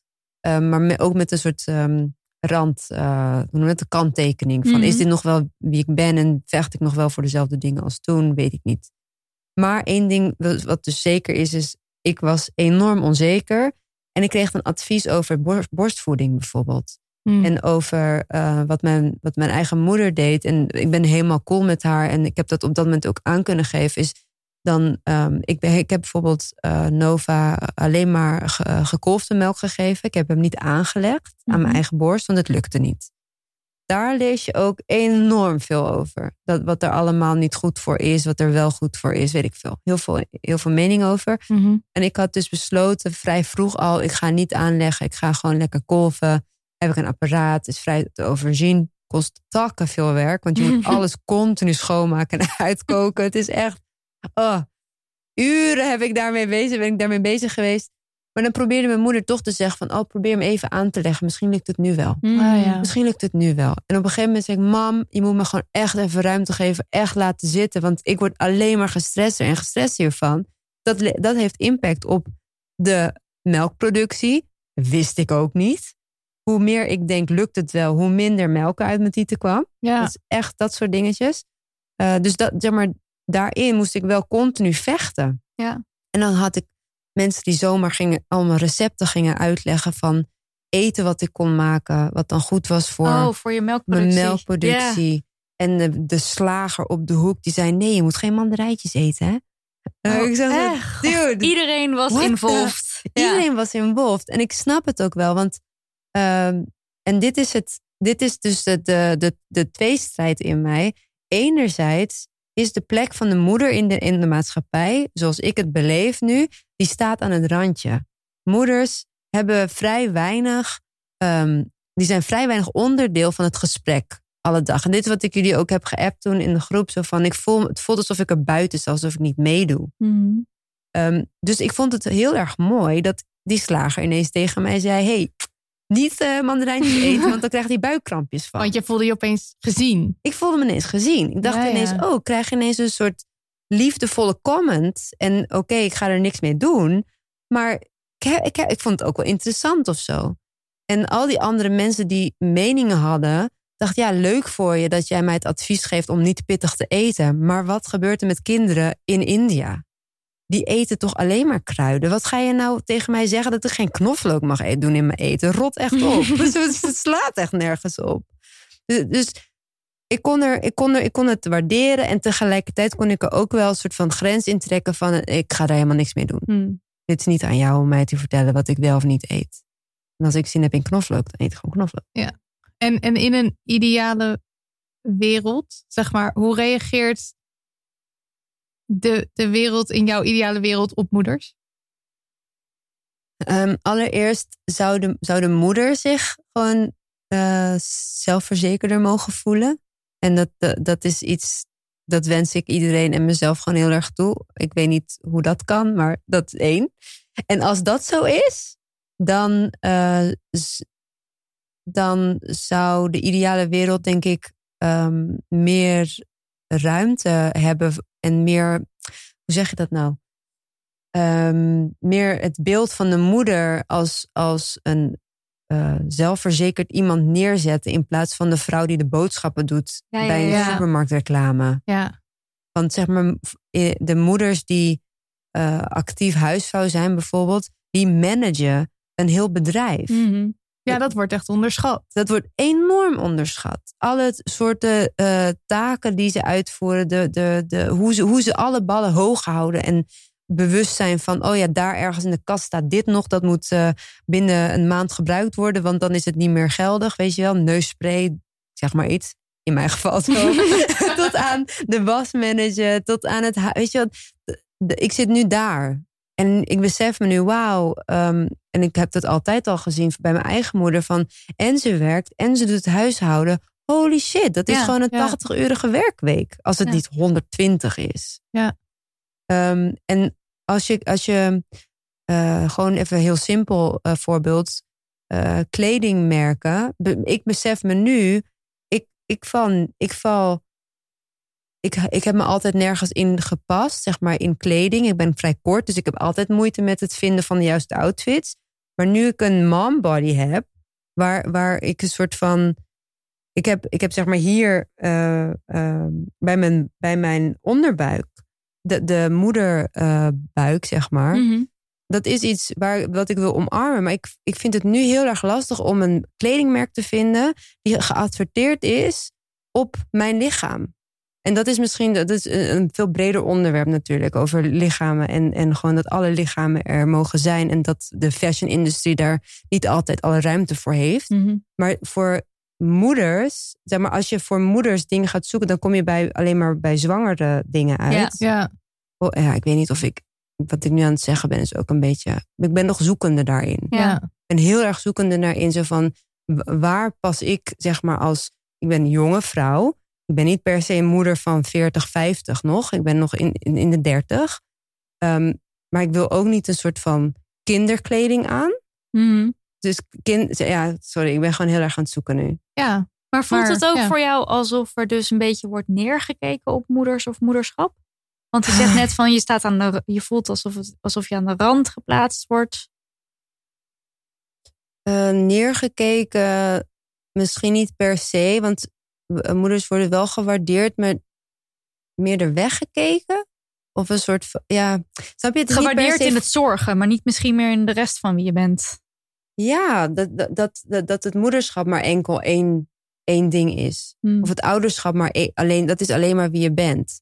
Terwijl je bent ook nog gewoon een persoon. Wat ik net zei, je bent 50% ben je ouder en 50% ben je, zoals ik het ervaar, ben, je, Ja. ben ik ook nog mezelf. Ja. Ehm, dus het is, ja, ik vind het heel lastig om een voorbeeld te noemen. Ik weet, ik weet niet meer zo goed eh, hoe ik dat naar jullie heb gecommuniceerd in de app. Dat het zo helder voor mij was dat ik. eh, weten jullie dat nog of niet? Ik pak hem Nou, ook gewoon over het, even bij. eh, Ja. over het feminisme en of jij jouw rol binnen het feminisme nu je moeder bent. En dat je daar, dat je daar een soort struggle voelde van. Ja, nou niet ben ik nog een feminist, dat is niet hoe je het omschreven hebt. Maar dat je daar wel een soort moeite voelde van ik ben dan nu veel thuis met Nova. En dan, weet je wel, welke rol neem ik dan nu in? Ja. Misschien minder eh, op de barricades, eh, wat Ja. je voorheen dan misschien meer deed. Daar, zat, daar zat ook een deel in van de struggle die je toen naar ons appte. Ja, en, en, en dat bijblijven van de actualiteiten Ja, en er tuurlijk, scherp ja. bovenop zitten. Ja. En overal maar mening misschien ook over hebben. Mening over hebben, mee bemoeien. Dat is het deelnemen. Dat is zeg maar, dan ben je onderdeel van een gesprek. Mhm. En dat is, dat is iets waar ik nu bijvoorbeeld. Ik heb er één, geen ruimte voor nog, Mhm. maar dat is mijn eigen persoonlijke proces. Maar twee, ik weet niet of er ruimte is voor mijn view erop. Ja, dus dat is weer aan de kant van één, jij hebt geen tijd, maar twee, de kant vanuit feminisme is er ruimte voor moeders en hun kijk op de zaken. Precies. Want ik vroeg me ook af, voel jij je nog thuis binnen het feminisme? Eh, ja, maar het is, wel, het is wel een zoektocht. Hmm. Het is wel een zoektocht, omdat er is een intern, eh, hoe zeg je dat? Ja, intern patriarch, een interne patriarch Mhm. die zegt: je telt niet mee, want je bent alleen maar thuis en je werkt niet. Oké, dus dat werken koppel je dan heel erg aan als feminist, dan ga je ook werken. Precies. Ja, ja. Eh, maar, maar dat is zeg maar de struggle vanuit oudere feministen die ik Mhm. ken. Die zeggen, wij hebben niet zo hard gewerkt zodat jij Zodat nu je niet thuis kan zitten. zitten, ja. Nee, nee, nee, zodat je niet het gevoel hebt dat je niet meedoet. Snap je? Eh, Dus ja, je, ik, ik zit nu in de tweestrijd van tel ik mee, ik heb geen baan, ik zit alleen maar thuis. En ze, wat zij zeggen tegen mij is dat jij je zo voelt, betekent dat wij ons werk niet goed hebben gedaan. Oh, op die manier Echt? juist. Ja, het is juist heel erg empowering. Dus ze Hmm. zegt, dat klopt niet. Jij mag je niet zo voelen. Jij moet je, jij moet je juist in wat, hoe je het ook gaat doen, Welke keuze je ook maakt. welke keuze je ook maakt. Je moet je gewoon oké kunnen voelen als moeder zijn. oh, maar dat vind ik dan wel weer heel positief. Want ik dacht dat je ging zeggen: wij hebben dit allemaal niet voor jou gedaan, zodat jij thuis kan zitten. Nee, die zijn er ook. Ja, want Ja, er was dit weekend ook. echt nog een column Ja. over waar, waar dan weer moeders werden afge...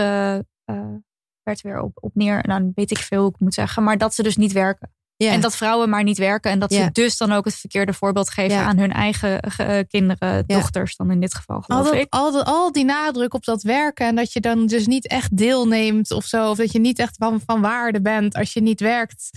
Terwijl jij net zegt, mijn moeder werkte 120 uur per week, want die managede dit en zus en die deed zoveel. Het Ja. is, Ja, het is, het is heel vervelend. En ik weet ook nog dat. Eh, ik hoorde een keer Nelly Kroes op de radio zeggen. Inderdaad, die, die, die was een discussie en dat ging over dat de cijfers lieten zien dat er steeds meer vrouwen deeltijd gingen werken. Ja. En zij had echt zoiets. Zij zei ze van dat kan niet. De- moeten, als we meer vrouwen aan de top willen, moeten er meer vrouwen fulltime blijven werken. En toen dacht ik, ja, maar wat als we nou allemaal deeltijd zouden gaan Zo kan je werken? het ook I zien. know, Ja. ja. Dan zou het leven toch echt veel mooier zijn, eigenlijk, als we helemaal eerlijk zijn. Ja. Dan zou je, zou je zeg maar. Nou goed, dan zou die balans veel beter kunnen tussen vader, moeder of vader, vader of moeder, moeder, zeg maar tussen ouders. Ehm, als we allemaal deeltijd zouden werken. Maar goed, En- een andere discussie. Speaking of, hoe, hoe doen jullie dat? Zeg maar, hoe doe jij dat met je partner, je Taakverdeling. taakverdeling en wie werkt er hoeveel en eh, dat? Ja, nou eigenlijk eh, heel ehm, gelijk. In de zin van, na de bevalling heeft Adriaan elke nacht eh, het flesje gegeven wat ik afkolfde, want ik ging kolven. Dus het, was, het kon bijna niet anders. Dus dat was een van de beelden waar wij tegenaan moesten vechten. Is dat mensen ervan uitgingen dat ik alleen maar aan het werk was s'nachts. En dat Adriaan lekker kon slapen. Maar hij kon even min lekker slapen als Allebei ik. slapeloze We nachten. hebben allebei slapeloze nachten. Heerlijk gehad. eerlijk. Ja, precies. Gewoon zo van dat is wel. Dat was. Ik vond het heerlijk dat we samen de nacht doorbrachten en dan samen gingen eten en ehm, eh, ja, kletsen en dan weer slapen. En, en nu hoe dat eruit ziet, ja, hij, hij, hij werkt dan wel. Dat is nu wel de, de afspraak die we hebben gemaakt.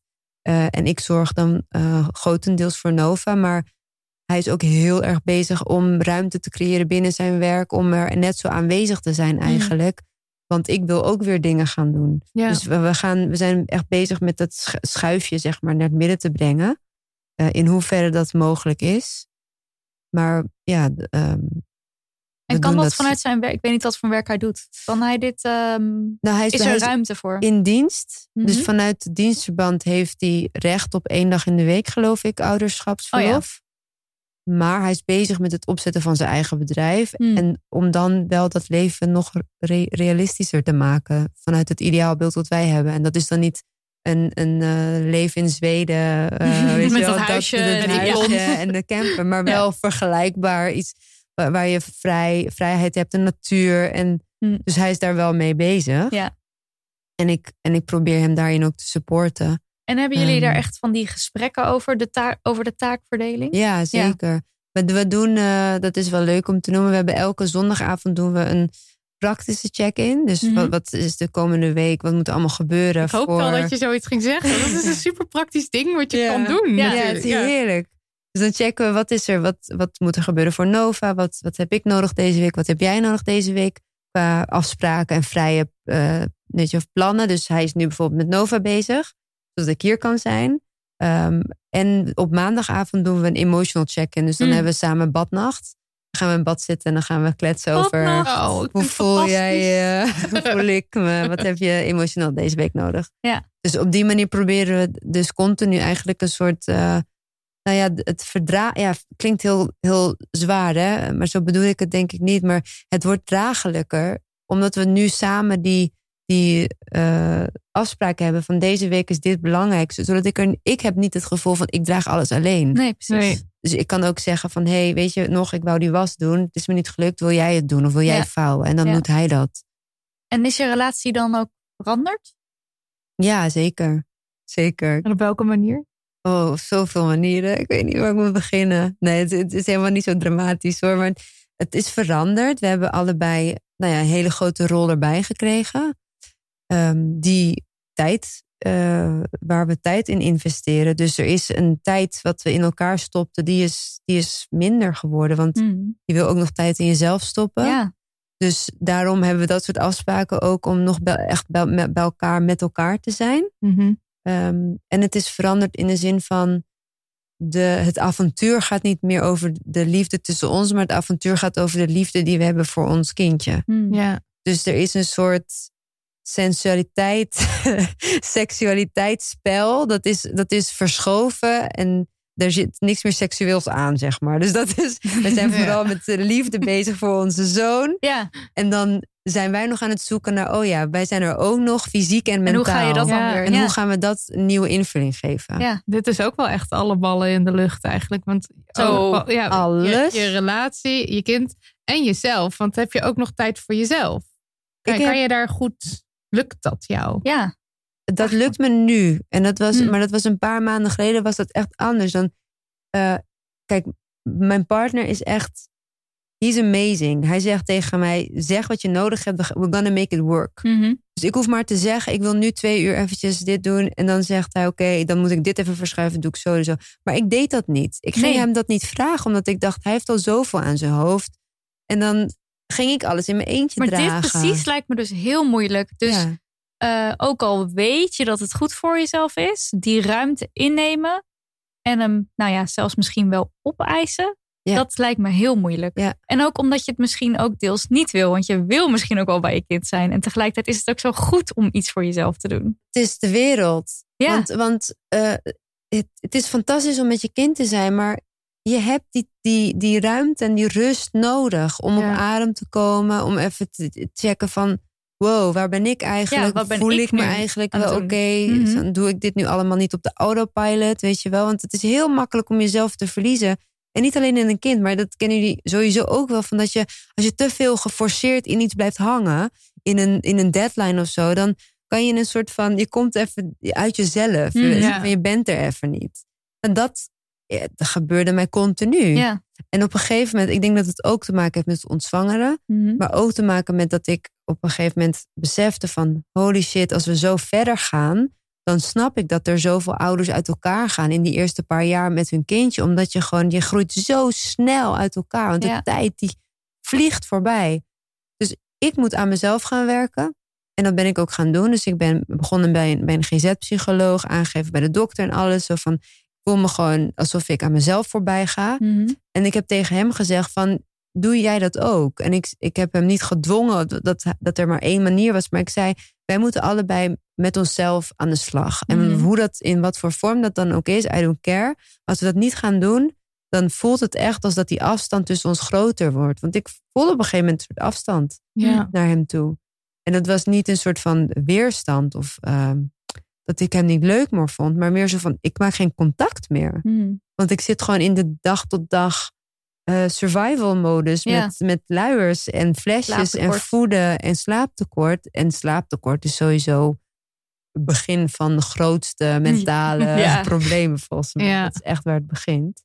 Dus dat was, eh, dat was wel echt een moment die wij hebben gehad en overwonnen, denk ik ook. Als ik nu terugkijk naar hoe leuk en lichter het is nu ja. ook. Wat goed Ja. en wat fijn. Ja, ja. En eh, de relatie met je lichaam, is die veranderd? Ja, ook. Die, daar, daar ben ik ook nog niet over uit. Dus ik denk dat ik daarom ook net over het kledingstuk ook Mhm. zo zoekende ben. Dat ik, ik heb een periode gehad dat ik probeerde om elke dag even iets te doen. En het lukte me maar niet. En ik voelde maar een weerstand. En dan keek ik naar mezelf in de spiegel en dacht ik, oh, wat, wat, ik zou eigenlijk trots moeten zijn op mijn lichaam. Ik heb een kind op de wereld gezet. Hallo. Big wat- deal. Ja, wat voor prestatie is dat? Ehm, en tegelijkertijd is er zo- een soort afstand. Zo van, is dat lichaam, ben ik dat nog wel? Klopt dat nog wel? Hm. Met wie ik, wie ik ben? En wil ik me wel zo voelen? Want ik had hiervoor altijd, ging ik vier keer, vijf keer, deed ik yoga thuis. Mhm. Ik zat heel strak in mijn, in mijn, in mijn lijf. Wat betekent dat ik gewoon elk onderdeel van mijn lichaam gewoon kan, heel goed kan voelen. En nu voel ik op heel veel plekken, maak ik geen contact. Omdat ik er, ik weet niet, ik ben eruit of zo. Er is natuurlijk negen maanden is een kind in mijn baarmoeder gegroeid en die is weg. Dus er is ook een soort leegte. Hmm. En dat, dat is, daar heb ik nog niet zoveel over gelezen, maar ik heb het wel één keer of twee keer voorbij zien komen. Dat het ook iets is wat, eh, wat wel vaker gevoeld wordt, dat je een leegte voelt in je lichaam. En dat is niet per se omdat je dan nog een kind wil of zo, maar gewoon is een onderdeel weg uit je lichaam, wat er heel lang heeft gezeten, wat heel prettig heeft gevoeld. Mhm. Dus die, die band, die, ja, die ben ik nog aan het onderzoeken. Ja. Met een, ook met een lichaamstherapeut. Wat fantastisch is dat dat kan. En, en hoe werkt, hoe, zeg, heb je een praktisch voorbeeld van wat je dan doet? Ja, de, eh, de oefeningen die ik nu doe, is door ademhaling eigenlijk in, in mijn lichaam te komen. oh Dus ja, het ja, is, eh, zoiets. ja, het is Ja. Niet, niet per se iets specifiek op eh ontzwangerende vrouw of zo. Het is echt een soort eh, breathwork combinatie met holistische coach. Ja, het is met ademhaling. en dan kom je zo, dan, dan land je weer in je lijf. Ja, dan ga ik voelen. Dus nu bijvoorbeeld, wat ik vandaag had gedaan, was dat ik ging voelen, mijn longen ging voelen. En, en dan merk ik dat ik, als ik ademhaal, dat er ergens een grens is waar ik niet voorbij kan komen. Dus daar zit dan iets van stress opgeslagen, of onzekerheid, of woede. Of, van, er zit iets waar, waar ik niet doorheen kan komen. En hoe meer ik ga ademen, hoe groter die ruimte wordt. En dan denk ik, oh ja, oh, ik ben er gewoon nog. Zeg maar, snap je? Ja, ik snap het. Ik, vind, ik, vind, ik ben helemaal gefascineerd. De, Ja. Bra- Breathwork is helemaal, ik vind het helemaal leuk. Zo goed. Het is zo een. Ik vind het helemaal leuk. Ja, Helemaal leuk. helemaal leuk. Hey, ik heb Ja. nog één laatste vraag. Ja. Eh, want ja, zoals we al verwacht hadden, we gaan nooit alles kunnen bespreken hierin. Maar ehm, hoe jij naar jouw eigen ouders, en misschien specifiek je moeder, nu kijkt. Met heel veel ja, waardering sowieso. En ongeloof. Want mijn moeder was 19 Oh ja. toen zij haar eerste kind kreeg, mijn broer. En ze was 23 toen ze mij kreeg. En dat ik echt alleen maar denk: hoe dan? Oeh. Mhm. Hoe dan? Heb jij op je 23ste twee kinderen en toen op je 30ste drie kinderen? Ik ben nu 32, hè? Ik, en het lukt me niet eens altijd met één. Ja. Ik denk, hoe heb je dit gedaan? Dat ik, ik snap het gewoon niet. Kan En praat je niet- daarover met haar? We praten erover, maar mijn moeder is niet iemand van veel woorden. Dus Hmm. het is vooral met eh, fysieke aanwezigheid en het soort knuffelen. En ze is er voor me als ik het heel zwaar heb. En ze, ze is gewoon heel fijn. Ehm, om het, ze, ze communiceert dat op die manier met me. Eh, maar ik heb haar wel eens gevraagd van hoe heb je dit gedaan? Van waar, wat... En, en wat, wat haar dan haar geluk is geweest, is dat zij ehm, woonde deels in huis bij mijn eh, oma, dus bij haar schoonouders. Mhm. En alle andere kinderen en aangetrouwde eh, vrouwen, die, die kwamen over de vloer bij elkaar. Dus ze hebben het heel erg samen Ja. gedaan. Hm. Maar dan nog steeds. Zeg maar, dat ging, ze ging op een gegeven moment ergens anders wonen. Dat je dan met drie kinderen, de een moet naar zwemles, de ander gaat dit doen, Ja. voetballen. Zo van hoe manage je dat? Het is een heel huishouden en ook Ja. nog werken en ook nog van alles. Dus ehm, ik heb enorm veel waardering. En eh, ik, ik snap haar blik en haar eeuwige geduld ook nu beter met mij. Hmm. Ah. Ik was denk ik best wel een pittig, pittig kind. En ik zie nu al bij mijn Dat eigen, bij Nova. mijn eigen kindje. Dat ik denk, oh god, die is zo krachtig. In, wat ik net al zei, hij, heeft zo'n, Vocaal. hij is zo vocaal. En ik was dus ook heel... Ik vond laatst een, een, een mixtape van mezelf. En dan ging ik een radiootje opnemen op een appara- apparaat. En ik ben daar drie, vier jaar oud. En ik ben aan het lullen. Ik ben aan één stuk door aan het lullen, lullen, lullen. En mijn Zo moeder is cute. dus niet iemand van veel woorden. Die hoor je op de achtergrond. En die zegt, kom nou, Fatma, kom nou. Oh. en ik blijf maar praten en praten. En ik denk, oh mami, oh ik heb je zo vermoeid. Ja. Je was al zo moe waarschijnlijk met al die kinderen om je heen. Nou ja, dat begrijp je dan ook allemaal nu pas eigenlijk. Ja, ja. En Mijn is- moeder zei ook altijd, wacht maar tot je zelf moeder bent. Ja, dat- ik weet niet ja. of je dat herkenbaar is, dat jullie Wel, moeders dat wacht ook maar tot zeiden. jezelf. Ja, wacht, maar- ja, en dat vind ik dan altijd heel stom. Ja, ik vind als het ook mensen dat stom. zeggen. Maar Ja. ik Goed. wel dat het dus, als het dan inderdaad zover is, Ja, dat het wel klopt. dat het klopt. Ja. En Ja. is jullie band ook veranderd nu? Is, eh, Ja, heel, heel. eh, het voelt heel erg uh, team zelfde schuitje. Of Mm, zo. ja. Ja, ik kan Mooi het niet op een andere manier. Zo van, ik snap haar, zij snapt mij. eh, we hebben heel weinig woorden nodig. Eh, het is wel een heel. Ik ben wel door een heel proces gegaan, maar ik weet niet of we daar tijd voor hebben. eh, met, Doe maar hoor. Ja? Ja. Ehm, ik ben dus heel erg erachter gekomen dat in mijn zwangerschap of na de bevalling ehm, heb ik me heel erg eenzaam gevoeld. En dat heeft ook te maken met COVID. Weet Ja, je wel? ja, dat was met, natuurlijk bij met de isolatie. Ja. Zeg maar, wij hebben eh, alleen maar in lockdown gezeten, zeg maar, die eerste paar maanden. Dus dat was heel moeilijk om te zoeken naar laten we ze binnenkomen, wat gaan we doen, klein kind, blablabla, moeilijk. Ehm, maar toen is er wel toch heel veel afstand geweest vanuit de isolatie, social distancing, maar ook vanuit mijn noodzaak of mijn behoefte om het alleen te doen. Zo van, ik ga het zelf uitvinden. Mm. Zoals ik net ook aangaf over vertrouwen. We hebben daar zelf gewoon ons eigen beeld van gemaakt. En ik wil me niet, ik wil me nergens in eh, beperkt voelen door wat men vindt dat het moet zijn. Dus daarin waren we heel erg met z'n twee op zoek. En daarin heb ik ook een soort afstand eh, gehad naar mijn ouders toe. Want zij dachten op hun beurt, oh, zij willen het zelf doen. Dus we laten Ja, dus ze laat ook. ze, ja. mm, Terwijl eigenlijk, achteraf besefte ik me hoe erg ik het nodig had eigenlijk. Dat Mm, ze er wel ja. waren. Dus dat, eh, dat, dat besef is later pas gekomen. En dat is misschien de afsluitende fun fact. Nee, het is geen fact. eh, maar over mijn ervaring als moeder zijnde. Dat ik op heel veel fronten mezelf beter heb leren kennen. En dat er door de bevalling ook heel veel oude wonden en oude pijnen naar het licht zijn gekomen. Doordat ik gewoon fysiek helemaal ben op, opgeschud. Mm. En dus heb ik weer mezelf opnieuw uit te vinden. En te beseffen, oh, ik wil eigenlijk de dingen helemaal niet alleen doen. Ik wil, ik wil dat met mijn moeder bij me doen. En ik wil dat met vrienden doen. En ik wil die gezelligheid. En ehm, ik deel daar heel graag over. Terwijl hiervoor was ik best wel... Ook, dat heeft ook te maken met de cocoonen en naar binnen keren. eh, voor een tijdje na de bevalling. Maar eigenlijk ehm, is dat ook iets wat erbij eh, komt kijken. Is eh, de geboorte van de moeder. En wie Ja. is zij dan? En wat vindt ze leuk? Vindt ze belangrijk? nou, Dat. het mooi gezegd eigenlijk wel. Mooie wijze les. Zeker, Nou, ja. Dankjewel voor alles. Ehm, laten we in de show notes het boek zetten wat je net noemde. Ja. En, je hebt, Rising, Mom Ri- Rising. Mom Rising. ja, en er is ook nog een ander boek waar we het voor de uitzending eventjes over gehad hebben. Die zullen we ook even in de show notes zetten. Ja. Yes, En eh, ja, dankjewel. graag gedaan.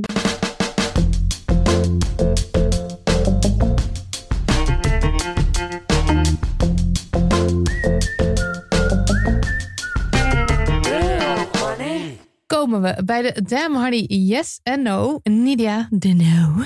Ja, ehm, het is ondertussen alweer opgelost. maar ik wilde het toch even bespreken, omdat het denk ik symbool staat voor iets groters. Ik heb het namelijk over pinky gloves. Zegt dat jullie iets? Oh, je gaat smullen, Fatma. Nou, Geen idee. ho, ho, ho. Nu niet te hoge verwachtingen hebben. Het is een Duitse start-up. En het is opgericht door drie cismannen. En zij kwamen met een briljant idee. Namelijk het volgende. Roze wegwerphandschoenen op de markt brengen. Met een hartje erop gedrukt ook nog. Eh, zodat je je tampon of maandverband discreet en hygiënisch weg kan gooien.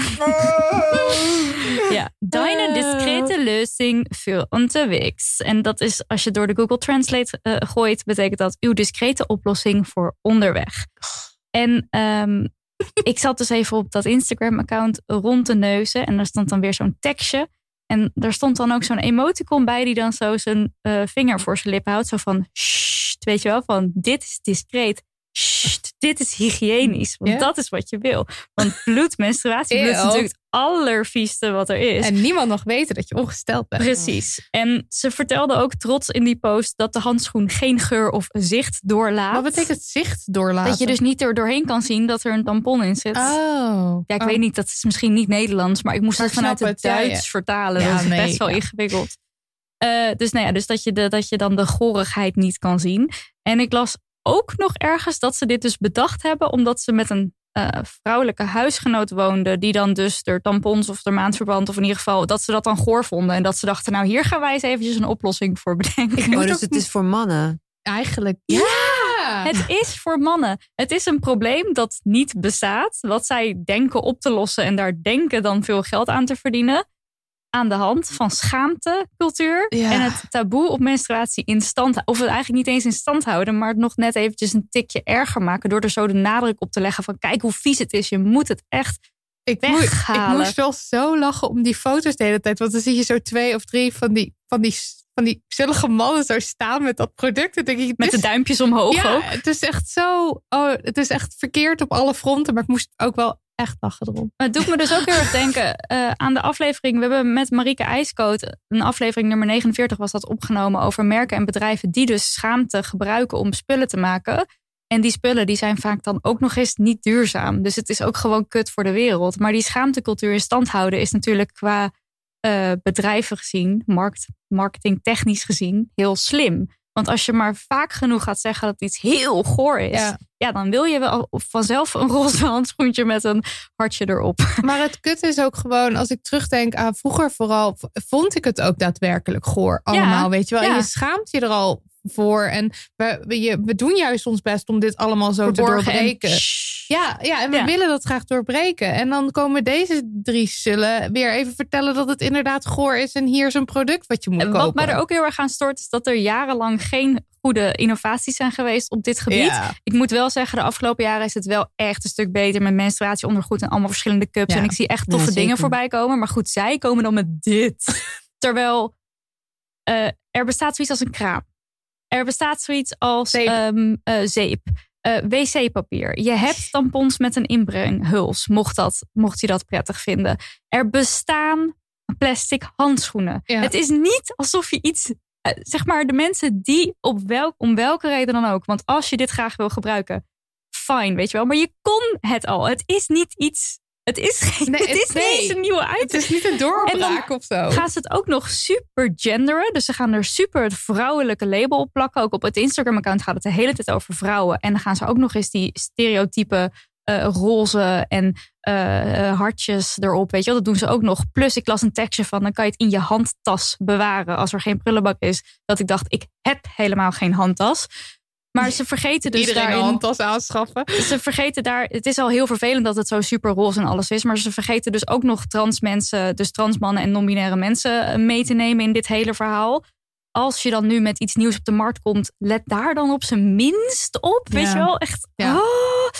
Ehm, Koppijn dit. en ik moest dus wel lachen, want er was dus eh, iemand die had onder de Pinky Gloves Instagram een post, eh, een comment geplaatst. Maybe I, a 70 70-year-old woman, should design blue gloves for men to use while holding their penises to pee. Vond ik zo grappig, want dat is het. Ja. Dat is het. Het is gewoon, ja, ja, dat is het. En eh, waarom het dus nu opgelost is, is omdat ze dus besloten hebben om het van de markt te halen en alle eh, nodige maatregelen treffen om dus te stoppen met de in- en eh, verkoopactiviteiten en zo. ja, dus, want er was heel erg veel ophef. Ja. Oh, gelukkig. Ja. ja, er was ophef. En ik wil nog één ander ding doen. Ik wil nog even iets voorlezen, want eh, we kregen een berichtje van Sefta en zij mailde het volgende. En het, ik vind het hier gewoon, ik vind het, het sluit erop aan. Normaal gesproken ben ik een stille bewonderaar van jullie geweldige podcast en luister ik met veel plezier naar de inzendingen van andere luisteraars, maar vandaag moet mij echt iets van het hart. Ik ben vandaag redelijk onverwachts ongesteld geworden op werk en had helaas, helaas niets bij. Nu iedereen thuis werkt, was er haast niemand te bekennen om een tampon aan te vragen. Dus besloot ik snel even naar het tankstation aan de overkant te rennen. Ten eerste baalde ik altijd dat tampons achter de counter lagen en er dus om moest vragen, in plaats van het zelf te kunnen pakken en afrekenen. Maar toen de kassajongen om 6,75 euro vroeg, Oh my god. was de kous echt af. Ik heb het helaas wel moeten betalen, want 6,75 is nog steeds goedkoper dan een nieuwe bureaustoel. Dat moest ik erg om lachen. Maar heb daarna wel mijn ongenoeg geuit in de onderstaande mail. En ze heeft dus een hele goede mail naar het tankstation gestuurd. eh, waarin ze noemt van ja, het is een noodsituatie. Ik kan niet anders. En jullie, jullie vragen gewoon zoveel meer dan voor precies ditzelfde pakje bij de Ethos of bij een andere eh, winkel. Dat is toch om op die manier daar misbruik van te maken. Ja, het is echt belachelijk. En het, maar even ook, het zou gewoon bij haar op werk moeten liggen. Ja, precies. Het Gewoon zou in een overal mandje. altijd aanwezig Gewoon moeten zijn. altijd ergens, ook gewoon bij je thuis op de wc, gewoon altijd ergens soort van een tampon ergens of een maandverbandje voor de noodgevallen, voor als er iets aan de hand is. Je zou er niet om moeten vragen. Het moet er gewoon zijn. Ja, Dus, ja, nou ja, ja. goed. Dat. Ja, triest. Marilot. Ja. De manies. De manies. Eh, ja. Persoonlijk klein demoniesje is dat meerdere mensen in de Slack en de DM mij erop wezen dat je Arkansas uitspreekt als Arkansas. ik wist de vorige keer niet hoe ik was opeens helemaal in de war. Dit deed me dus heel erg denken aan... It's not Wingardium Leviosa. It's Leviosa. It's Arkansas. Arkansas. Nu ga ik het ook nooit Ja. meer vergeten. Maar Arkansas. Arkansas. ja, oké. Heel grappig als je dat opeens niet meer weet. Eh, ja, nou, ik wil het eventjes hebben over eh, de Clit-test. Dat is een, een website in het leven geroepen door twee Britse feministen. Wacht, ik, zoek, ik ga even het één keer hun namen noemen. Frances Rayner en Irene Tortajada, denk ik. En eh, zij maken zich, net als wij, regelmatig eigenlijk druk over die constante eh, penetratieseks in films en series. Dat het altijd als je een seksscène ziet, Drie dat- keer pompen. dat drie keer pompen, Ja, vrouw komt klaar. Ja. Klaar. En dan gaat het dus om hetero stellen. En dat er eigenlijk weinig aandacht is voor de clitoris. Terwijl dat toch een vrij cruciaal ding is voor veel mensen. Om, eh, Clitoris. clitoris, Arkansas. Sorry. En eh, dat het toch een, een vrij clitor, vrij cruciaal ding is voor mensen. En dat er dus eh, nou, weinig aandacht is over het algemeen als je gewoon naar een film of een serie zit te kijken. Nou, ik maak me daar ook altijd heel kwaad over, want dan denk ik echt, het kan nooit dat zij nu al klaar komt. En dan, nou zit ik hem helemaal op te winden. Ehm, nou, en zij hebben de eh, website clittest.com, denk ik, in Denk het, het leven, ja, in het leven geroepen. Nou, is het niet, ik bedoel, ik ben niet mega enthousiast over hoe ze het hebben aangepakt. Want het idee is dus dat je een liedje of een scène uit een film of weet ik veel, gewoon ergens iets ziet waar er dan aandacht is voor de clitoris. en dan, dan zeg maar, om, om daar dus wat meer. Het is een positieve site om daar wat meer, nou, gewoon een clitoris eh, feestje te vieren. En wat ik wel leuk vind, maar ehm bent ook niet altijd. Er mogen ook best wel wat meer feels tussen. Er staan erg veel ehm, scènes en, en liedjes en zo tussen waar het allemaal maar waar ze dan blij mee zijn. Bijvoorbeeld Bridgerton. ehm, waar ik me juist heel erg over op zat te winden. Want oh, je is- bedoelt dat het te snel het stempel krijgt. Dit is toppie. ja, Oké. je hebt een beetje het idee van, oh, dit liedje is toppie, deze, deze serie is toppie, terwijl het vaak dan ook wel gaat over een scène, Hmm. maar en niet over de hele serie, want Bridgerton is bij hen bijvoorbeeld een pas, terwijl ik daar juist zoiets had van, nou, dit kan echt beter. Maar eh, ik vind het wel heel erg leuk dat ze hier dus dat ze hiermee bezig zijn, dat deze website bestaat, dat je hier dan gaat kijken van, oh, nou daar is de aandacht voor de clitoris, daar en daar en daar. En eh, zij, zij lieten dus ook weten dat zij dan heel veel berichtjes hebben gehad van nou, meiden, jonge meiden vooral, die dachten dat er echt iets mis was met ze, omdat ze niet klaarkwamen door penetratie. En eh, dat ze dus nu wel het beseffen van, oh, dat is dat. Dat klopt. Het, is niet zo dat als drie keer pompen klaar en als dat met, met mij niet gebeurt, dat er dan iets mis is. Mhm. Dus ehm, nou, ja, ik wil er toch heel wel eventjes de aandacht op vestigen dat ik dat leuk vind. Want mensen, en we merken het, ik merk het ook steeds in gesprekken, hebben toch bij het woord seks het idee dat het gaat over penetratie. En ehm, dat je een bepaald script volgt, weet je wel? Van, eh, oh, dan moet er nu ergens een piemel in of zo. Terwijl seks is zoveel meer dan penetratie. En daar komt die vraag dus ook, en daar wil ik nog eventjes aandacht op vestigen. Die vraag die wij best vaak krijgen als we eens iets zeggen van, nou, kom, kom maar door met je vraag over seks, is hoe hebben twee vrouwen seks? Ja, die vraag krijg jij heel daar, vaak. Ja, nou ja, of wij als platform, zeg maar. En nou hebben we die al een paar keer zo in de podcast langs. eh, ja, eh, eh, hebben we een paar, een paar keer genoemd. En dan het zeg ik, onlangs is het er inderdaad voorbij gekomen. Ja. En toen luisterde ik het terug en toen dacht ik, oké, je gaat wel weer. Ja, we geven geen antwoord. Dus Ja. je zegt wel van, het is niet alleen penetratie, maar je geeft ook nooit antwoord. Terwijl ik me dus heel goed voor kan stellen als persoon zijnde dat je denkt, geef fucking antwoord. Ja, Hoe ziet het er dan uit? Zeg het dan gewoon eens een keer. Dus Terwijl- Marilotte, terwijl mijn- hoe de fuck hebben twee vrouwen seks? Nou, ik zal het je exact stap voor stap vertellen. Nee, wat ik graag wil zeggen is: het gaat niet om die penetratie. En ik begrijp dus niet zo goed waarom dat dan een soort van het summum van de seks is geworden. Terwijl seks zoveel meer is dan dat. Want, want het het, is natuurlijk. patriarchaat, want mannen die Ja, oké, ik boven- begrijp het wel. ja. Maar ik begrijp het ook van sommige mensen niet. Weet Ja. je wel, waarom, waarom stel je deze vraag? Want seks is natuurlijk, seks is voelen eigenlijk. Het is, eh, de, de, de sky is the limit. Als jij het kan bedenken, kun je het doen. Ga voelen, ga likken, ga strelen, ga masseren, pak er glijmiddel bij. Eh, eh, ik, eh, ik hou van, van gebeft worden bijvoorbeeld. Vingeren is hartstikke leuk. En je, daar kom ik ook zoveel lekkerder van klaar dan van penetratie. Ik kom eigenlijk niet klaar van penetratie. Ik hou helemaal niet van penetratie. En, ehm, Maar het kan wel, want je kan, kan een strap-on gebruiken als je het hebt over twee cis-vrouwen. ja, je kan een strap-on gebruiken. Je kan met seksspeeltjes aan de haal. Je kan een vibrator erbij pakken. Je kan. eh, het gaat eigenlijk gewoon over iets proberen. Voelen of je het lekker vindt. Communiceren of je het lekker vindt. En eh, van daaruit dus gaan experimenteren. Dat is hoe ik seks heb. En nu is het ook klaar en nu weten de mensen het en hoeven ze het ook niet meer aan je te vragen. Nee, dan verwijs ik ze naar dit stukje. Nou, oké. Nou, dan was het. Dit was aflevering 66. Padma, dankjewel. Heel, Heel erg bedankt leuk. voor alles. Eh, Daniel, Lucas, Lisbeth, Holy Three. Dank voor jullie bestaan. Lieve luisteraar, ook bedankt voor het luisteren. En eh, wil je meer van onze zoetgevoiste stemmen? Overweeg dan eens een maandelijkse donatie van een eurotje of meer. En dan krijg je toegang tot de bonusafleveringen. Of je zegt, Afleveringen. Of je zegt gewoon nu tegen iemand die het dichtst bij je is... hey, heb je wel eens eh, naar Dermo geluisterd? Dat is hartstikke leuk. Moet je ook eens luisteren. Ja, vinden we ook fantastisch. Ja, of doe het allemaal niet. Zelf weten. Altijd.